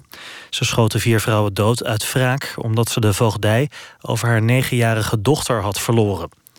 De vrouw zei dat ze spijt had van haar daden. Volgens haar advocaat is ze slachtoffer van levenslang misbruik en trauma's. Justitie vond dat geen excuus. Moorden zijn in Vermont naar Amerikaanse begrippen zeldzaam. In het oosten van Nigeria zijn zeker 14 mensen omgekomen bij een bomaanslag. Zeker 29 mensen zijn gewond geraakt. De aanslag werd gepleegd in de deelstaat Brono, waar terreurgroep Boko Haram zeer actief is. Het lijkt erop dat vier terroristen zich hebben opgeblazen. Twee van hen waren volgens de politie vrouwen. Een van de bommen ging af bij een gebedshuis. Premier Rutte heeft spijt betuigd van zijn opmerkingen over België en het aantal grote bedrijven daar. Vorige week zei hij dat er in België nauwelijks meer grote internationale bedrijven zijn, omdat het land niet op tijd zijn bakens heeft verzet. Hij wilde daarmee het belang onderstrepen van het afschaffen van de dividendbelasting. De uitspraak van Rutte schoot de Belgische premier Michel in het verkeerde keelgat. In de Tweede Kamer noemde Rutte zijn opmerking vanavond uitermate lomp. Hij heeft Michel gebeld om excuses aan te bieden. In Brussel zijn na rellen zeker 30 mensen opgepakt. Jongeren gooiden met stenen en andere voorwerpen naar de politie. Ook auto's en winkels zijn vernield. Op het Muntplein waren honderden jongeren bijeengekomen... na een oproep van een Franse sociale mediaster.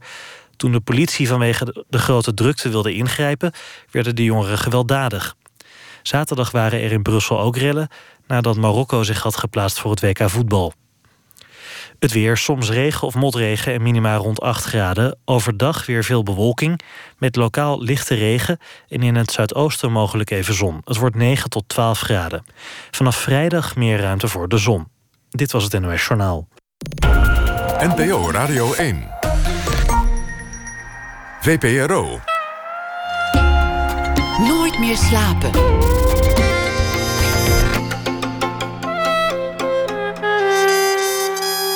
Met Pieter van der Wielen. Documentairemaker Leonard eh, Retel Helmrich kreeg een hartaanval, raakte in coma en was bezig met de montage van zijn nieuwe film. Zijn collega's besloten de film voor hem af te maken. Een gesprek erover met producent Pieter van Huistee. Fotograaf William Rutten komt op bezoek. Hij heeft uh, zo'n beetje alle grote der aarde wel uh, mogen fotograferen. De lijst namen van mensen die hij heeft gefotografeerd is werkelijk ongelooflijk. En nu is de tijd gekomen om terug te blikken met een boek met zijn beste werk. Annelies Verbeke die leest een verhaal bij het nieuws van de afgelopen dag.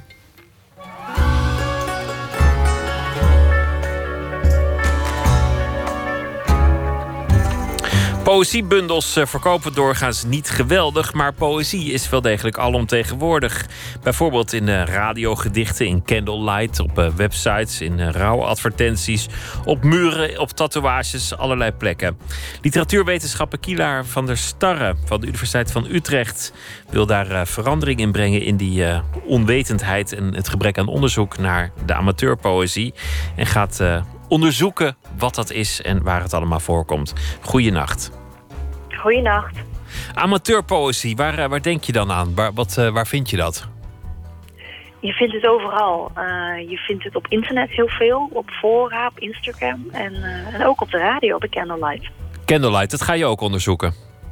Ja, ik schrijf een proefschrift over poëzie buiten het boek. Ik richt mij op allemaal verschillende soorten media waar poëzie in verschijnt, behalve het papieren boek. En een van de hoofdstukken gaat over poëzie op de radio en daar stel ik Candlelight centraal. Maar ook in uh, rouwadvertenties, uh, op muren, Instagram, tatoeages. Ja, ja. ja, eigenlijk alle media, oud, nieuw, digitaal, uh, analoog, komen voorbij. En omdat poëzie gebruik maakt van ongelooflijk veel kanalen en dragers. Veel breder dan het boek alleen. Wat hoop je te weten te komen? Um, ik richt me in mijn proefschrift op de manieren waarop poëzie functioneert in Nederland. Dus eigenlijk hoe gedichten leven onder het brede publiek.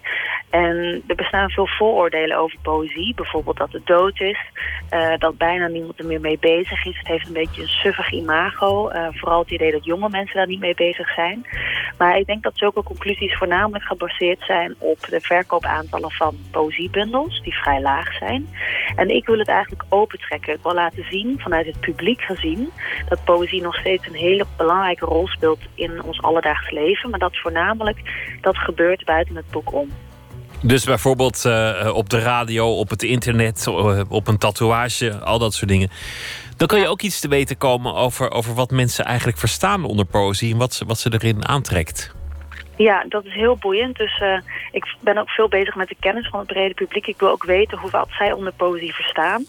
Um, ik verzamel bijvoorbeeld ook straatpoëzie. Dus gedichten die te lezen zijn in de openbare ruimte van Nederland en Vlaanderen op straatpoëzie.nl. En daar is het voor mij heel boeiend om te zien wat er allemaal binnenkomt. Dus uh, erkende gedichten van, van kanonieke dichters staan natuurlijk op muren. Maar ook uh, komen er bijvoorbeeld uh, slogans van graffiti-kunstenaars binnen en reclame en andere soorten van advertenties op straat. Dus voor mij is het op die, in die zin ook heel boeiend om te zien wat poëzie eigenlijk is in ons land. En wat vinden mensen mooi? Wat, wat, uh, wat, scoort? Uh, wat scoort is voornamelijk emotie. Dus uh, we hebben ook aan mensen gevraagd... waarom ga je actief op zoek naar poëzie... in boeken of op internet of waar dan ook. En dat is voornamelijk om geraakt te worden. Dus uh, het voelen van emotie, het delen van emotie staat voorop.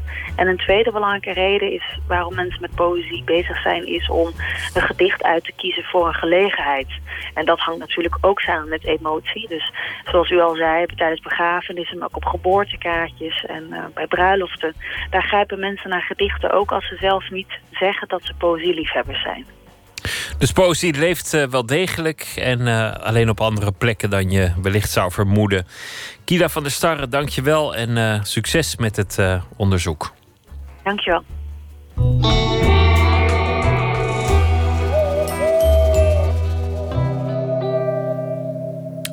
William Vassell maakt muziek onder verschillende artiesten. Namen zijn nieuwe alter ego heet Honey Harper. Vrijdag daarvan een eerste EP. De nummer heet Secret.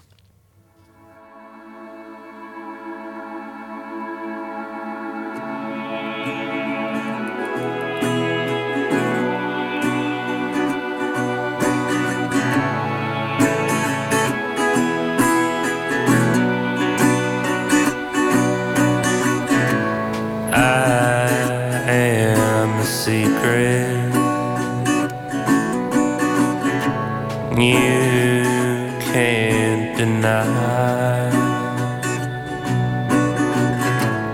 One hundred times as we slow down.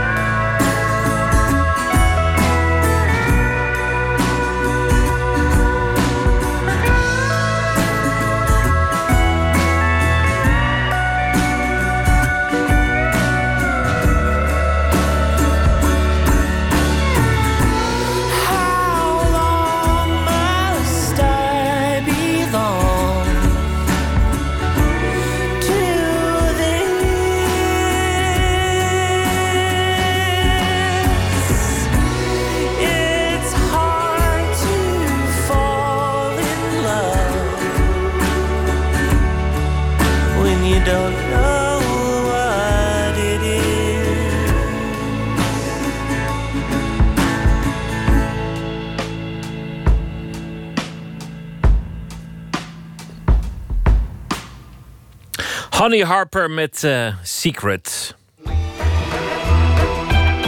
Nooit meer slapen. Tijdens het eh, monteren van zijn film The Long Season kreeg documentairemaker Leonard Retel Helmrich een hartaanval. Hij raakte in coma. In nauw overleg met de familie besloot de producent Pieter van Huistee de film af te maken. Samen met cameravrouw Ramea Suleiman.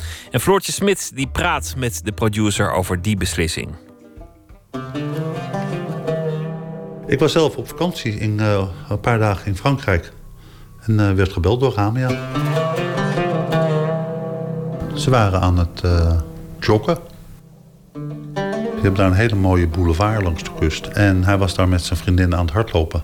En ehm, dat werd me verteld eigenlijk. En dat hij stil stond en in elkaar zakte.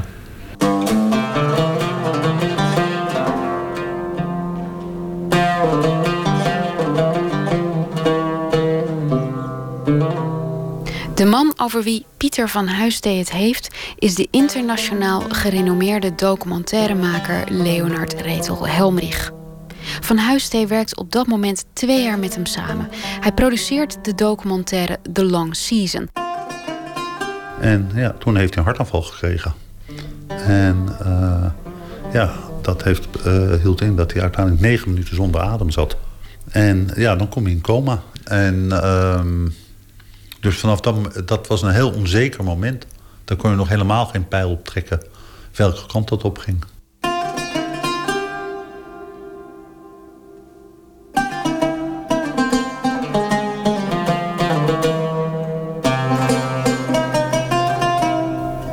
Natuurlijk denkt niemand aan de long season op het moment dat Helmrich in elkaar zakt, daar op die boulevard in Beirut.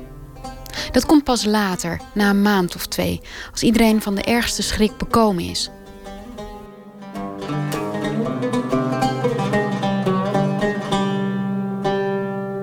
Helmrich had gefilmd in een klein vluchtelingenkampje in Libanon. Een van de vele die de Syriërs zelf hebben opgezet in de Beka-vallei. Hij volgde de inwoners bij hun dagelijkse beslommeringen en hij filmde in de door hem bedachte single-shot cinema-style. Met een klein cameraatje zit hij de inwoners dicht op de huid. Je hebt wel het idee dat je echt in dat kamp zit zoals je dat nooit eerder gezien hebt. Je zit echt onder, boven, ertussen in het dagelijks leven. Voor de kijker is het bijna alsof je bij ze in de tent staat. Bij de twee echtgenotes van dezelfde man bijvoorbeeld. Die dag in, dag uit bekvechten over van alles en nog wat. Je staat er als kijker naast. Als een jongen voor de kinderen een flipperkast bouwt met elastiek en wat knijpers. Waarschijnlijk ook om indruk te maken op hun mooie juf. Helmerich wil geen zielige vluchtelingen laten zien. Wat hem fascineert is wat mensen doen als hun leven door omstandigheden op pauze is gezet. Na anderhalf jaar filmen en drie maanden monteren blijkt er een ruwe versie van ongeveer 4, 5 uur op de plank te liggen. Het grote werk is al gedaan, de verhaallijnen zijn uitgezet en sommige scènes zijn al min of meer afgemonteerd. Ja, wat gaan we eigenlijk doen? Gaan we nou die film afmaken of niet? Ja, je zit in een, eh, een soort, soort gedachtenspiraal. Je, je denkt, het is goed. Je houdt een soort positieve energie. In plaats van zitten wachten. Toen was je ook gewoon in coma. In coma, in coma. Hè? Ehm, dus je denkt, ja, het is een goede energie. Laten we iets doen in ieder geval. En eerst denk je van, je gaat door allerlei gedachten heen mogen we dit wel doen? En als we het mogen doen, hoe ga je dat dan doen? En uh, je gaat als weer opnieuw bekijken. Je gaat zeggen van, hoe zou Leonard dat gedaan hebben? Van Huistee betrekt er zoveel mogelijk Helmrich deskundigen bij. Zijn vaste editor bijvoorbeeld en zijn sound editor. ITVA-medewerkers die zijn werk goed kennen. Maar troefkaart is cameravrouw Ramia Suleiman. Zij filmde met Helmrich in Libanon en ze wist dus precies hoe het verhaal volgens hem in elkaar stak. Tijdens de montage hielp ze met vertalen en ze woonde destijds bij Van Huistee en zijn vrouw. Een plek waar aan de keukentafel eindeloos over de film gepraat werd. Dus je wist wel waar hij op zoek naar was. Je wist heel goed wat hij wilde vertellen. En we hadden bijvoorbeeld al, al geconstateerd... eigenlijk veel meer een film over vrouwen. Over die positie van de vrouwen. Over hoe vrouwen in een zo'n situatie... van dat uitgestelde leven... hun positie verbeteren zelfs. Dus dat lag er, al die gedachten lagen er al. Alleen, er is ook nog een hoop ruis zit er in zo'n uh, film. Uh, ja, beschouw het maar als een... Uh, een tuin die er al uh, twee jaar ligt en waar niet zoveel tuinonderhoud gedaan is, dan begin je eerst gewoon eens de dingen op te ruimen en langzaam een beetje te wieden en gewoon weer te zien hoe die patronen waren. En dan heel langzaam komt die tuin wel tevoorschijn. Ja, en dan kan je voor jezelf besluiten of je een hele aangeharkte tuin maakt... of dat je de wilde tuin maakt. Of, uh, daar heb je dan alle, of zet je er ook bloemen tussen of niet. Was er, was er eigenlijk een moment waarbij je echt dacht... oh, dit had ik hem gewoon graag willen voorleggen? Dit had ik hem willen vragen? Oh ja, vele momenten. Soms op de vierkante centimeter. Um, van hoe monteer je iets? In lengte of, of, of, of Dat, je ziet in de film bijvoorbeeld een, uh, een man een elektriciteitsmast inklimmen. Ja, die scène kan je monteren met geluid of heel rustig. Of daar net juist weer een beetje die lengte ietsje makkelijker maken. En dan zit er misschien iets meer muziek bij. Ja, hoe, hoe, hoe doe je dat? En uh, er waren momenten dat ik echt dacht van... Ben ik, kan dit wel? Uh, is dit oké? En dat is natuurlijk waarom je ook een groepje om je heen hebt. Uh, gewoon met verstandige filmmensen die ze werk kennen... en, en die ik ernaar liet kijken. En die zeiden van nee, dat gaat goed. dat, die, die, daar, daar heb je dan toch veel steun aan.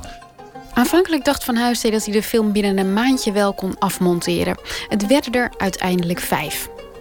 Ondertussen gaat het, gelukkig, langzaam maar zeker steeds beter met Helmrich.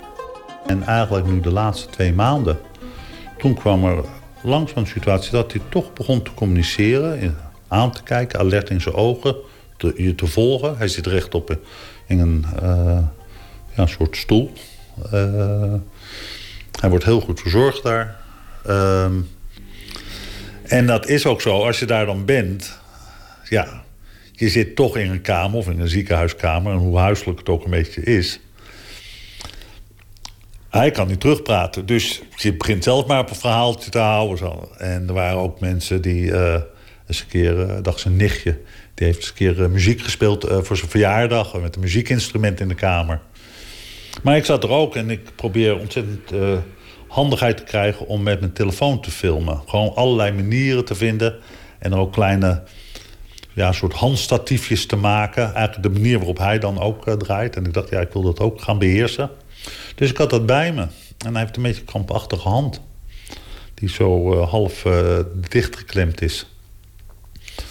Dus ik zat hem dat zo uit te leggen. Kijk, ik, zeg, ik zit wel met mijn telefoon te filmen. En, en toen deed ik dat, zo eigenlijk dat dat kleine handstatiefje zo in zijn hand met die telefoon. En in één keer ging zijn hand zo omhoog en begon ik te filmen. En nou, we kregen allemaal tranen in ons ogen natuurlijk. Dat, dat, ja, dat, uh, dat is zo. En uh, dus toen zei ik ook tegen zijn zuster Hetty, die hem heel goed ook verzorgt. Ik zeg, nou, volgens mij is, is het nu tijd dat we, de, dat we hem de film moeten laten zien.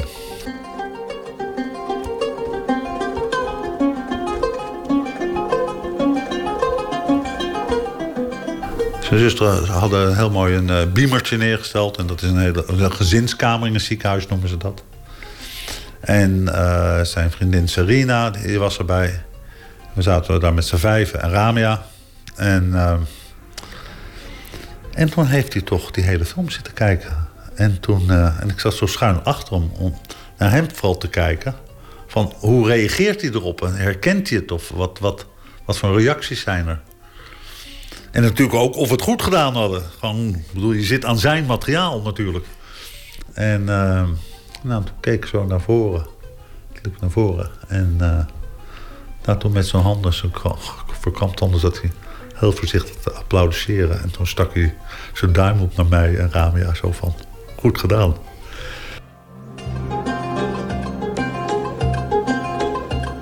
Maar dat was natuurlijk wel heel mooi. En uh, we voelden ons daardoor ook eigenlijk weer veilig. Dat we niet iets van hem afgepikt hadden, weet je. Want het, het, is zijn materiaal, het is zijn film. En dat is ook de eerste credit die er staat. Een film van Leonard Retel Helmrich. Punt uit. Daar is geen misverstand over mogelijk. The Long Season heet de film te zien eh, op het ITVA en uh, genomineerd ook voor beste lange documentaire. Leonard uh, Reto Helmich. Die herstelt langzaam, maar zeker. En het kan nog wel maanden duren voor die zich weer sprekend of schrijvend zou kunnen uitdrukken. Ze speelde al bij Night en Janne Schraam, maar de Nederlands-Ghanese zangeres Nana Adjoa die trad nog niet eerder op de voorgrond. Haar debuutalbum komt eraan en dit nummer heet No Sleep.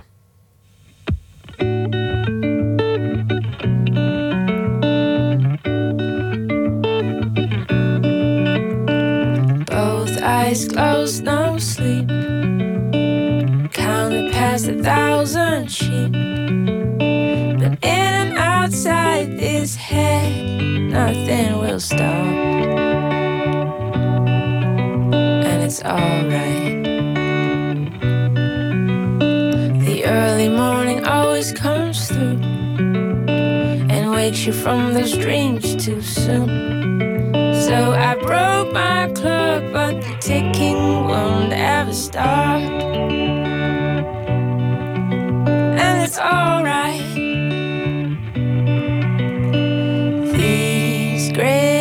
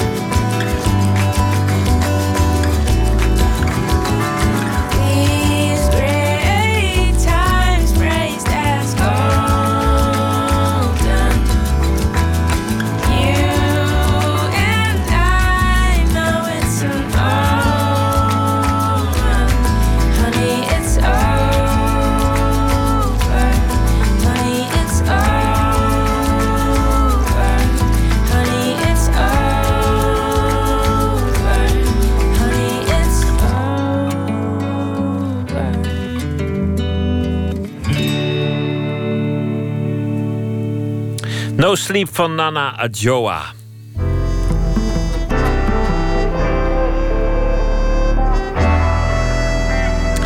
De rubriek heet Open Kaart. 150 vragen over werk en leven die we voorleggen aan eh, de gast.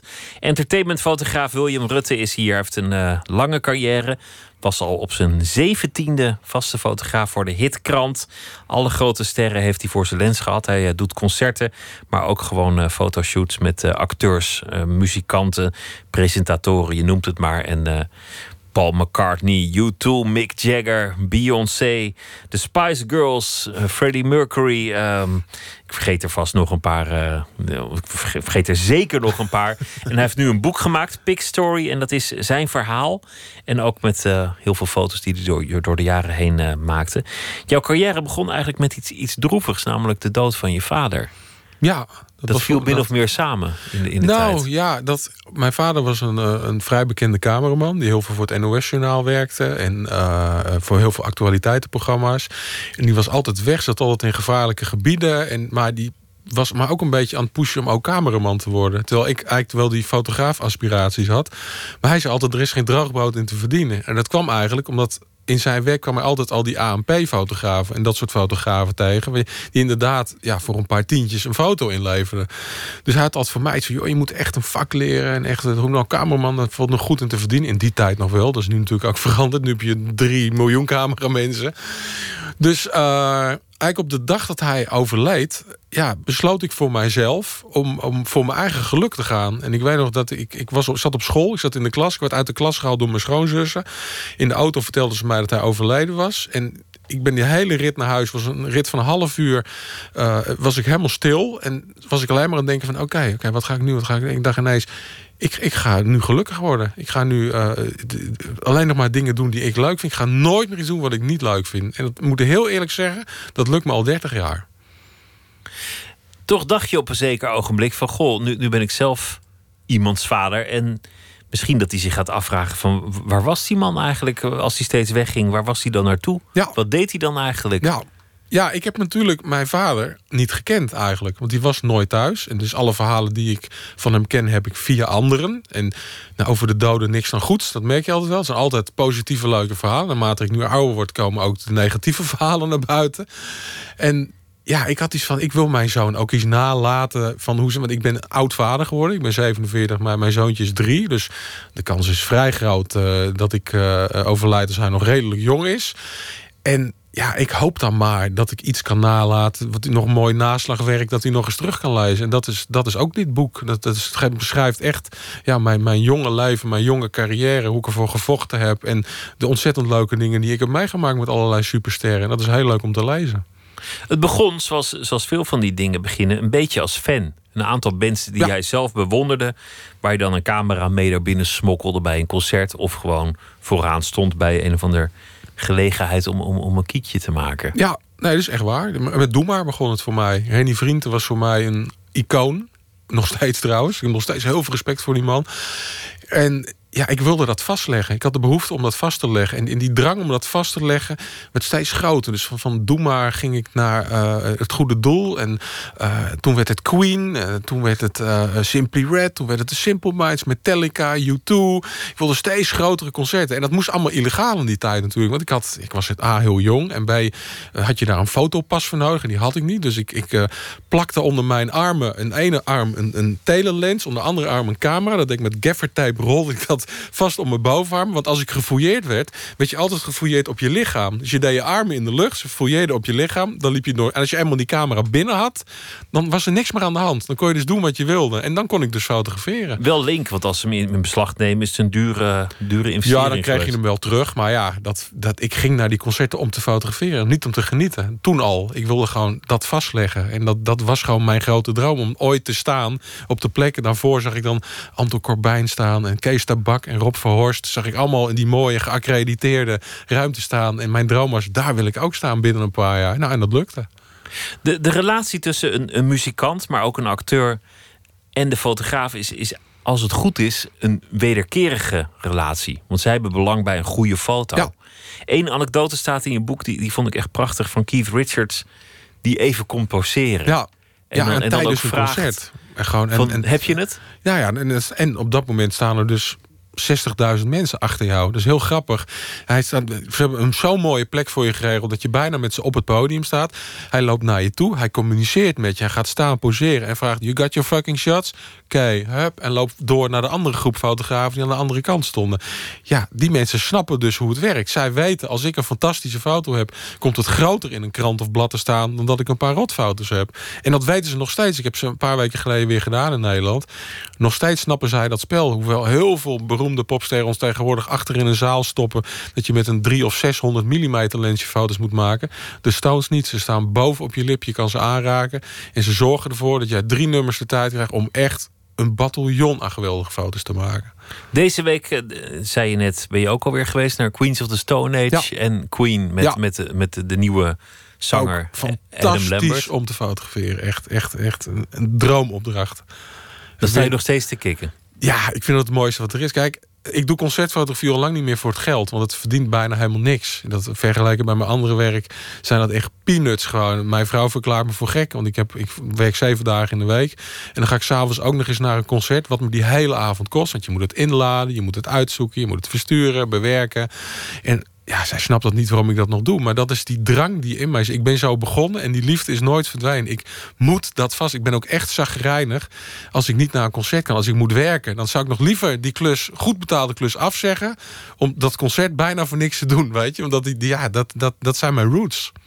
Je had een eh, etage in Hilversum. Later werd dat eh, in de buurt van Hilversum een, een, eh, een, een vrijstaand eh, pand. Of een Ja. half vrijstaand pand. Een, een beetje van buitenaf zie je er niks aan. Maar da- daar komen de, de limousines voorgereden. En mensen als Beyoncé die komen gewoon bij jou langs voor een kiekje. Ja, grappig hè? Ja, Ja. Heel grappig. Eh, Tatjana, eh, eh, die is special in Monaco overgekomen voor mijn boekpresentatie morgen. En daar heb ik gisteren even mee geluncht. En die zei ineens tegen mij: Weet je wel, heb je daar wel eens over nagedacht hoe bijzonder dat is? Want toen jij net begon, toen had ik ook tegen haar gezegd: joh, ik ga een studio beginnen in Schravenland. Dus iedereen, Schravenland, waar is dat? Ja, bij Hilversum. En zie je, ja, maar je gaat er niet Schravenland. Je moet in Amsterdam zitten. Daar gaat toch niemand naartoe komen? En dan heb ik nog wel eens gedacht van ja, dat is misschien wel zo, maar ik heb geen geld om in Amsterdam te zitten. Ik kan net die ruimte daar betalen. En dat heeft mogelijkheid tot uitbreiden. Kan ooit misschien meer verdiepingen erbij komen. Dus dat is voor mij de meest geschikte plek. En, en ja, de grap is, doordat zij dat nu zei, realiseerde ik mij ineens van het is best wel bijzonder. Ik heb daar inderdaad Beyoncé, Justin Timberlake, Robbie Williams, Brad Pitt, ja, noem ze allemaal maar op. Elke grote popster die je kan voorstellen, is in Schravenland geweest. Weet je? En de buren wisten van niks. Nee, dit is toch bizar voor woorden eigenlijk. Dat, dat realiseer ik me eigenlijk door haar pas. Maar ook dat je gebeld wordt door, door, door iemand die zegt van... kan je eventjes langskomen, Paul McCartney heeft een foto nodig. Ja, ja, ja dat zijn leuke, George leuke Clooney of... eh, ja. Nou ja, we, kunnen, we kunnen dit interview gewoon verder alleen maar met namen volmaken. Ik ben een graag geziene gast op verjaardagen altijd. Dat, eh, Wat, wat dan vragen mensen daar? Nou ja, het, het, het is heel raar in mijn geval dat als er een naam valt, ik bijna altijd kan zeggen dat ik die persoon wel ontmoet heb of mee gewerkt heb. Ik, krijg ook, ik ben bij Boulevard nu als deskundige aangenomen eh, om er af en toe aan tafel eh, aan te schuiven aan die desk. En dan zeiden mensen begint tegen, wat moet jij daar nou? Maar ja, ongeveer 99% van de mensen waar zij het over hebben, heb ik mee gewerkt. En of het nou Beyoncé is, of Meryl Streep, of El Pacino, of Willem Holleder, of noem ze allemaal. Ik heb met iedereen wel een keer gewerkt. Ik heb iedereen wel een keer ontmoet, een hand geschud, eh, eh, dichtbij gestaan. Dus ja, ik, ik, dat is gewoon mijn werk, weet je. Dus dat is heel raar. Dus heel vaak als ik met mensen zit te praten... en dan kennen mensen mij niet... en dan zeg ik zomaar uit spontaniteit... van, oh, dat is een ontzettend leuke man. En dan vertel ik... en, en dan zie die mensen me aankijken van... ja, wat doe je nou wijs, man? En dan denk ik, oh ja, shit, ze weet natuurlijk helemaal niet wat ik doe. En, En dan, dan hou je het liever voor nou, je. Dan, dan hou je het liever voor je, weet. Dus, dus dat, is, dat, is, dat is heel raar. Maar ja, dat is, voor mij is dat een hele normale wereld. En na zoveel jaar kennen die mensen jou ook wel een beetje. Ja, niet iedereen natuurlijk. Maar ja, dus heb ook mensen, ik heb ook mensen die ik al tien keer gedaan heb... Die, waar je elke keer opnieuw weer aan moet voorstellen. Omdat het heel kort is en dingen. Ik moet ook al zeggen dat het tegenwoordig anders is dan vroeger. Want eh, tien jaar geleden nog werkte hij echt intensief met mensen samen... en bracht je soms wel eens een hele dag met ze door. Tegenwoordig heb ik wel shoot die één minuut mogen duren. Weet je, dan zeggen gewoon zeggen... oké, El Pacino geef je één minuut om een foto te maken. Nou, dan sta je daar. Die man poseert één minuut voor je. Er staat iemand bijna met een stopwatch naast en eh, wordt afgebroken. Dus met zo'n man krijg je niet echt contact. Die- Hoe die- maak je er dan toch een bijzondere foto van? Want in die ene minuut wil je toch met, met, met een, dat ene beeld thuiskomen. Nou ja, hoe, ik- hoe krijg je dat voor elkaar? in Ik kies altijd tijd? voor zo'n ene minuut altijd voor een heel close portret. Dat is voor mij, weet je, als je gewoon een close portret van iemand maakt, mooi zwart-wit, dat is altijd sprekend. Daar kun je bijna nooit een mis mee ingaan. En, en acteurs weten zichzelf altijd goed te geven. Dat vind ik altijd wel mooi. En ik denk, ja, op een of andere manier lukt mij dat altijd wel. Ik ben heel goed in heel kort foto's maken. Dat is bijna mijn specialiteit bijna geworden. Daarom komen mensen ook graag mee. Ik kan heel Waarschijnlijk snel werken. geleerd bij die concerten waar je ook niet de tijd hebt. Nou ja, ge- geleerd om met popsterren te werken. Heel vaak hebben ze er geen zin in. Of eh, als je, kan je ze overhalen door te zeggen... joh, ik kan het in twee minuten doen. Dus, Oké, nou dan doen we dat eventjes, weet je. Dan vinden ze het ook geen probleem. Dus ja, dat is een soort specialiteit geworden. We gaan beginnen met eh, de vragen. Dit is de bak en eh, nou pak er maar één als je Ik wil. moet gewoon ertussenuit iets uit Ja. eh, graaien. Oké. Dan moet ik hem omdraaien, denk ik. Ja. Wat is je mooiste tekortkoming? Je Wow. mooiste tekortkoming. Eh, eh, perfectie. Perfectionisme. Ja. Ja, ik, eh, ik ben nooit tevreden. Echt nooit. Ik, elke foto zie ik nog iets in dat het beter kan. En ik denk ook dat dat voor mij heel belangrijk is. Daarom blijf ik mijn enthousiasme ook houden, denk ik. Ik zou ook nooit de beste fotograaf willen zijn. Want ik denk, als je eenmaal de beste bent... Wat, wat heb je dan nog te overwinnen? Want dan ben je de beste. Weet Waarom je? doe je Dus- het dan nog? Dan heb je die foto Nee, al gemaakt. Ja, nou, dan moet je stoppen. Als je de beste bent, moet je stoppen. Want na de beste kan je alleen maar slechter worden. Dus dan moet je eigenlijk zeggen, oké, ik neem nu afscheid. Weet je? Dus, en dat wil ik niet. Ik wil hier nog, nog 25 jaar mee doorgaan als het kan. Dus, dus ik zie altijd nog dingen die ik kan verbeteren in mijn werk. En dat is misschien een enorm irritante eigenschap. Dat je nooit tevreden bent. Maar ik ben eigenlijk heel blij mee. Ik ben blij dat ik nooit iets zie. Ik zie altijd mijn, al mijn oude werk. Al heb ik iets gisteren gemaakt. Zie ik toch nog iets wat ik beter had kunnen doen. We gaan nog een, eh, vraag doen. Waarin lijk je op je ouders? Eh, ja, ook een, weer een beetje de perfectie. Dat zijn allebei mijn ouders. Uh, mijn vader was dat ook en mijn moeder was dat ook. Zijn allebei leven ze niet meer. Uh, en workaholic. Ik ben Want je, je vader was er nooit en, en jij eigenlijk ook niet. Nee, nou, ik ben een ongelofelijke workaholic. Ik, uh, ik, het, het, liefst werk ik uh, 24 uur als het zou kunnen. Het enige verschil met hem is wat ik heb gemaakt... is toen hij overleed heb ik voor mezelf gezegd... ik ga dat wel anders doen. Uh, wij woonden op een uur afstand van zijn werk eigenlijk. Nou, dat was killing voor hem. En daarom is hij ook oververmoeid in slaap gevallen... achter het stuur van zijn auto en is tegen een boom aangereden. En ik heb altijd gezegd, dat ga ik mezelf niet aan. Ik wil dat was ook thuis. zijn dood? Ja, dat was zijn dood. Dat was zijn dood. Letterlijk vanuit... Hier tegenover had hij een videomontagestudio op de Insulinderlaan. En hij is terug naar Leersum gereden, waar wij toen woonden. En op een hele rechtstuk weg, iemand rijdt achter hem. Die zag hem zo heel langzaam zo uh, zwiebelen. Ja, gewoon in slaap gevallen tegen een boom aan en weg. Hij kreeg al zijn apparatuur in zijn nek. Waardoor hij zijn nek heeft gebruikt. En dat, uh, dat was het einde. En ja, ik heb altijd voor mezelf iets gehad van... en dat heb ik ook echt voor gezorgd. Mijn werk is thuis. Dus mijn studio zit aan huis. Ik woon naar boven. Ik kan, als ik moe ben, kan ik gewoon naar bed als het moet. En ik heb al zes uur slaap eigenlijk wel genoeg. Dus dat doe ik toch dan beter dan dat hij dat heeft gedaan. Dus dat is een kleine verbetering. Ja, heel praktisch. maar, maar een verbetering inderdaad. Wat een, een, tragisch verhaal trouwens. Ja, ja. Ja, ja, Het, is niet, het leven is tragisch soms. We gaan nog een vraag doen. Wat was je bijbaan? Ja, die heb ik dus nooit gehad. Grappig, dit, dit, was je bijbaan, ja. Dit, ja dit, dit, je hobby, dit, je passie, je bijbaan, ja, je, je beroep. Dit, is eigenlijk mijn hobby waarvan ik dacht dat ik er nooit van kon leven. En wat toch gebeurd is. Dus het is eigenlijk is het nog steeds mijn hobby. En daarom vind ik denk ik ook nog steeds zo leuk. Nog een vraag. Wat was een moment van triomf? Uh, nou, heel eerlijk gezegd, dat is dit boek. Dit is het moment dat je, dat je eindelijk omkijkt. Nou ja, dit boek is 30 jaar van mijn leven. 30 hele mooie jaren van mijn leven... waar ik, in ik fantastische dingen heb, heb beleefd.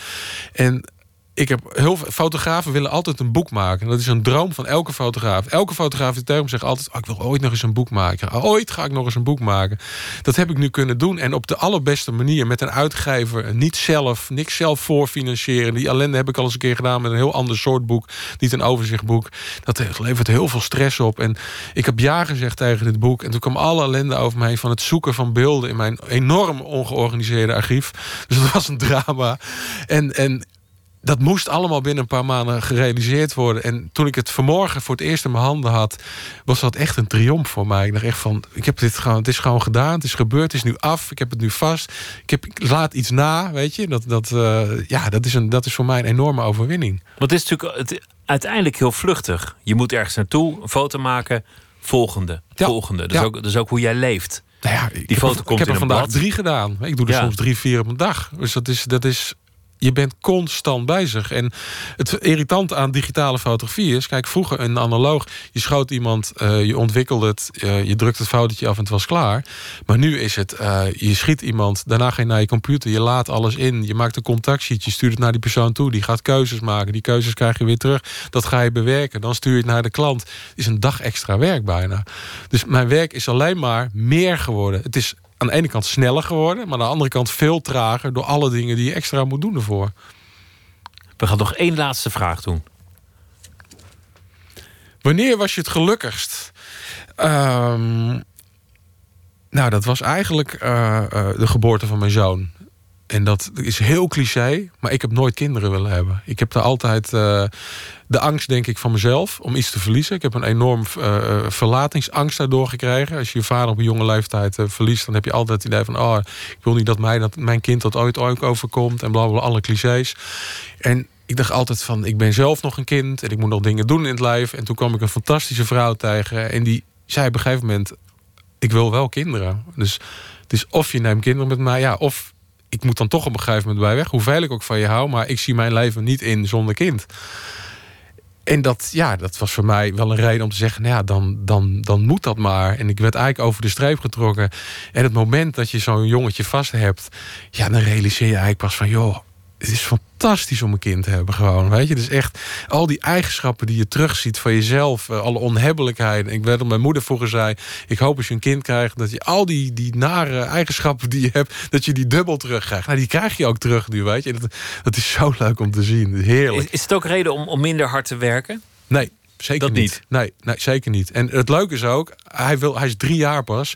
Hij komt de studio binnenlopen. En zegt, oh papa, mag ik foto's maken? Hij, wil, of hij heeft zijn eerste cover al geschoten van Veronica Magazine. Weet je, dat is de hele grappige dingen. De, de jongste coverfotograaf ooit. Met een toevalletje, omdat hij mijn camera pakte. Angela Schrijf was ik aan het fotograferen. En dan ging heel enthousiast foto's van hem maken. Zij ging heel schattig naar hem doen. En ze waren ook nog allemaal perfect geluk allemaal toeval, geef ik toe. Maar ik stuurde dat contactsheet op zonder erbij na te denken dat zijn foto's daar nog tussen zaten. En ik krijg ineens de keuze door. Nou, deze komt op de cover. En ik kijk, ik denk, die heb ik helemaal niet gemaakt. Maar die had hij dus gemaakt. Dus hij heeft ook de credit gekregen. het geld heeft hij ook gekregen op zijn spaarrekening. Dus ja, het is toch fantastisch. Dat, uh, dat, dat, dat moment vond ik een, een, intens gelukkig moment is dat voor mij. Een coverfoto op je derde. Wie, wie kan dat zeggen? Ja, tweede eigenlijk.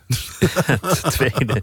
Big Story heet het boek met, uh, met, met heel veel leuke anekdotes van uh, Bono... die de lens vet maakt door hem te tongzoenen. Ja. En nou ja, naakte artiesten in een bad voor een hilarische fotoshoot. Et cetera, et cetera. William Rutte, dank je wel. En veel plezier morgen. Heel graag gedaan, dank je wel. Dank je.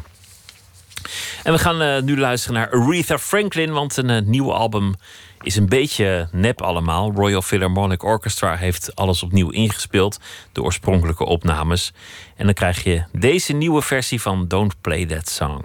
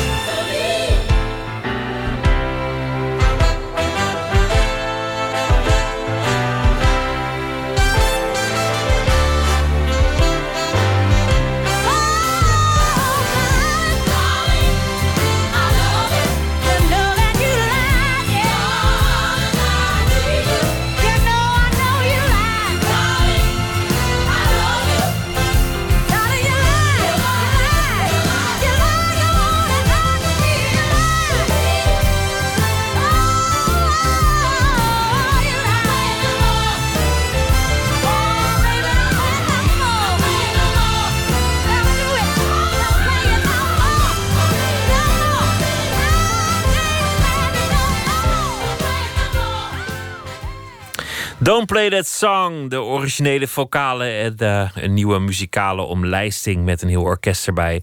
Aretha Franklin. Eén minuut gemaakt door Bente Hamel. Deze heet Wachten op de Roep. Pst, één minuut. Het zijn officieel, meen ik, vogels, maar ook weer niet. Omdat ze gewoon... Ze hebben wel vleugeltjes, hele kleine vleugeltjes... maar ze, uh, ze vliegen dus niet. Je krijgt hele gespitste oren. Je krijgt hele gespitste oren. En zeker omdat het zo donker was. Het was echt aardedonker. Omdat het gewoon, ja, echt geen lichtvervuiling. Zeker in Nieuw-Zeeland, zeg maar. Dan, dan, zie je echt de culturen van het bos. En uh, je zag zo, ja, het was zo'n dromerige vallei. Je zou bijna kunnen denken aan zo'n eh, afgelegen eiland waar je dan op zit. Waar niemand is. Want zo voelt het wel soms. En op dat moment zit je daar en dan ga je gewoon, oh ja, dan ga je echt wachten op de eerste roep. Is misschien wel een soort verlangende roep of zo. Het is een beetje klagerig ook. Het is ook een beetje van, uh, oh, ik ben al je op zoek, zoiets. Waar ben je? Zo'n oergeluid. Dan hoor je die kiwi in het donker. En dat dat is heel mooi.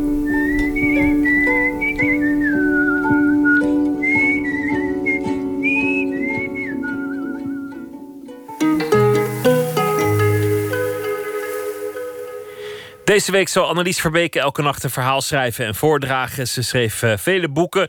Vissen redden, 30 dagen en begin dit jaar een uh, bundel Halleluja. En deze week zal ze elke nacht uh, een verhaal voordragen. Dat gaat over haar verblijf in North Carolina en de staat van de Verenigde Staten die ze daar aantrof. Annelies, goeienacht. Goeienacht, Pieter. Hallo. Ik ben benieuwd wat deel 3 gaat vertellen over, uh, over wie je bent tegengekomen in North Carolina. Ja, deze keer gaat het over het bezoek aan een jaarmarkt. Daar ga ik. Sinds de verkiezing van president Trump denk ik geregeld aan een zin van de Amerikaanse auteur Chuck Palahniuk. Leave it to an American to take something too far. Die zin wordt behoorlijk opdringerig als we, als we de North Carolina State Fair in Raleigh bezoeken. We keken er naar uit. We namen ons voor er iets vets te eten. Maar we zijn meteen wat overweldigd door de massa mensen en door wat het voornaamste doel van een bezoek aan deze plek blijkt te zijn. Het vreten van het meest wansmakelijke en minst voedzame voedsel denkbaar. Een gefrituurde snickers. Een Oreo-koekje in een plak spek gedraaid samen het frietvet in. Mega suikerspinnen, we zien een peuter aan deep-fried turkey legs knagen. Morbid obese mensen met enorme bekers cola... die nu en dan in de cupholders van een kinderwagen worden gestopt. Daarbij wordt het voedsel hier en daar ook luid afgeroepen. Alle huidskleuren en achtergronden zijn hier vertegenwoordigd. Een verbindend Amerikaans vetbaganaal. We hebben nog maar één kraampje straat doorlopen als we er wat somber van beginnen te worden. We moeten zelf ook nog eten en klampen ons vast aan een kraam dat falafelbroodjes verkoopt. We eten het ergens op een stoeprand op. Een jonge vrouw kijkt in mijn doos met eten en zegt... Wow, what are you having? Where did you get that? Ik begin te antwoorden, maar ze lijkt niet echt te luisteren. Ze hoort bij een man aan een kraam die mensen hun geboortemaand beweert te kunnen raden. We dwalen nog verder tussen de eetstalletjes, zien in de landbouwpaviljoenen de grootste pompoen uit North Carolina, de speciaalste koe, vele biggen, een kuiken dat bijna uit een ei zal breken, landbouwwerktuigen uit de good old days. In de verte draait een reuzenrad. Ik verbied mezelf voorstellingen over kermistuigen in combinatie met dit voedsel. Ergens kunnen we nog een glimp opvangen van monster trucks in actie een dikbandige auto genaamd Buckshot rijdt achteruit over een autovrak heen. Een feest van de leegte, vol zombies die voortdurend vuilnis in hun mond stoppen. Zo beginnen we het te zien. We moeten hier echt weg. Op het parkeerterrein drinken we water. De rest van de week ruiken we geregeld Amerikaans vet. We hebben de indruk dat het ook in onze kleren zit. Een bezoek dat uh, aan de, de landbouwbeurs wat een beetje tegenviel uh, daar ja, in North Carolina. Ja, wel tegenviel. Het was wel interessant, maar uh, niet smakelijk. nee, nee in, in, sommige delen van de VS is het nog steeds ingewikkeld om iets niet al te vets te vinden als je, als je honger hebt. Ja, ja, niets min of meer voedzaam ook.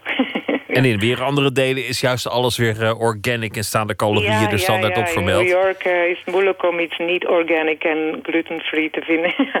dat is waar. Aan de hand van de voedsel kun je de tweedeling van het land uh, makkelijk Ook al, ja, ja, zien. zeker. Annelies, dankjewel en graag weer tot morgen. Goeienacht. Morgen meer. Oké, okay. dag.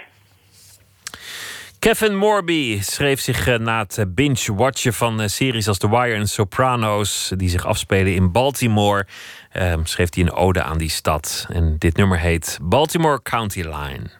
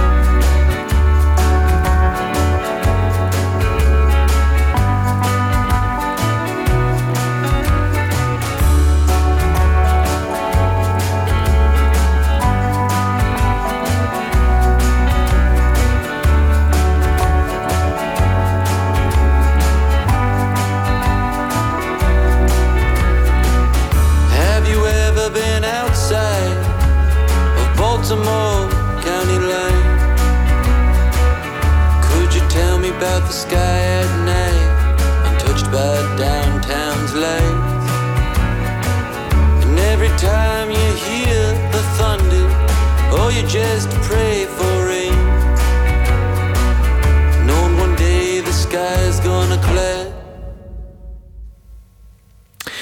opbrengst eh, gaat naar een goed doel. Een eh, muziekonderwijsproject in Baltimore. Kevin Morby was dat met Baltimore County Line. Poëzie van Carmine Michels schreef een eh, aantal romans. Maandag verscheen haar poëziebundel We komen van ver en dit heet Jacht.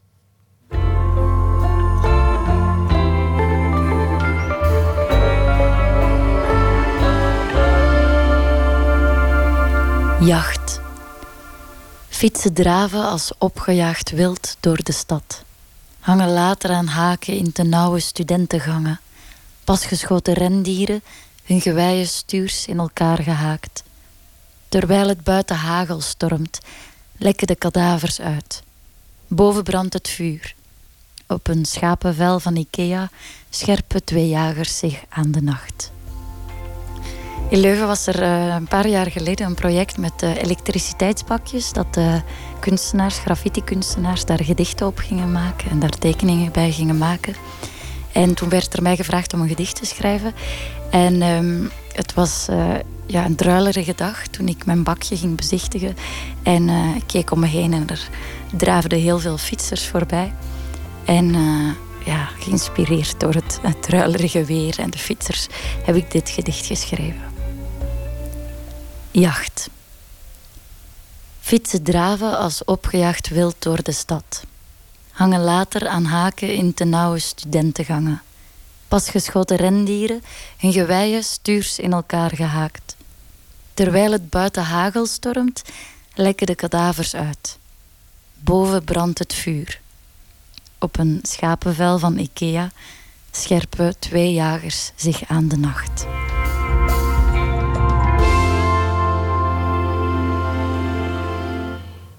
Carmen Michels met het uh, gedicht Jacht. Morgen komt scenario-schrijver Oscar van Woensel op bezoek.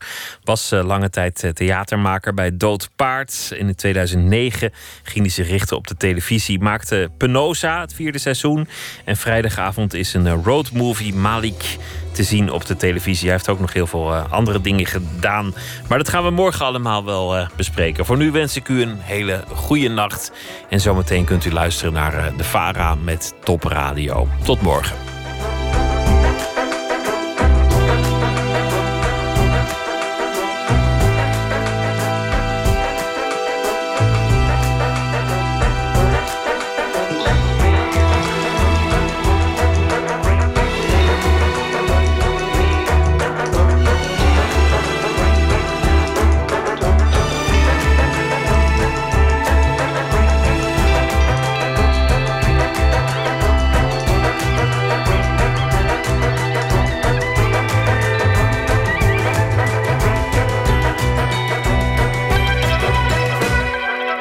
Radio 1. Het nieuws van alle kanten.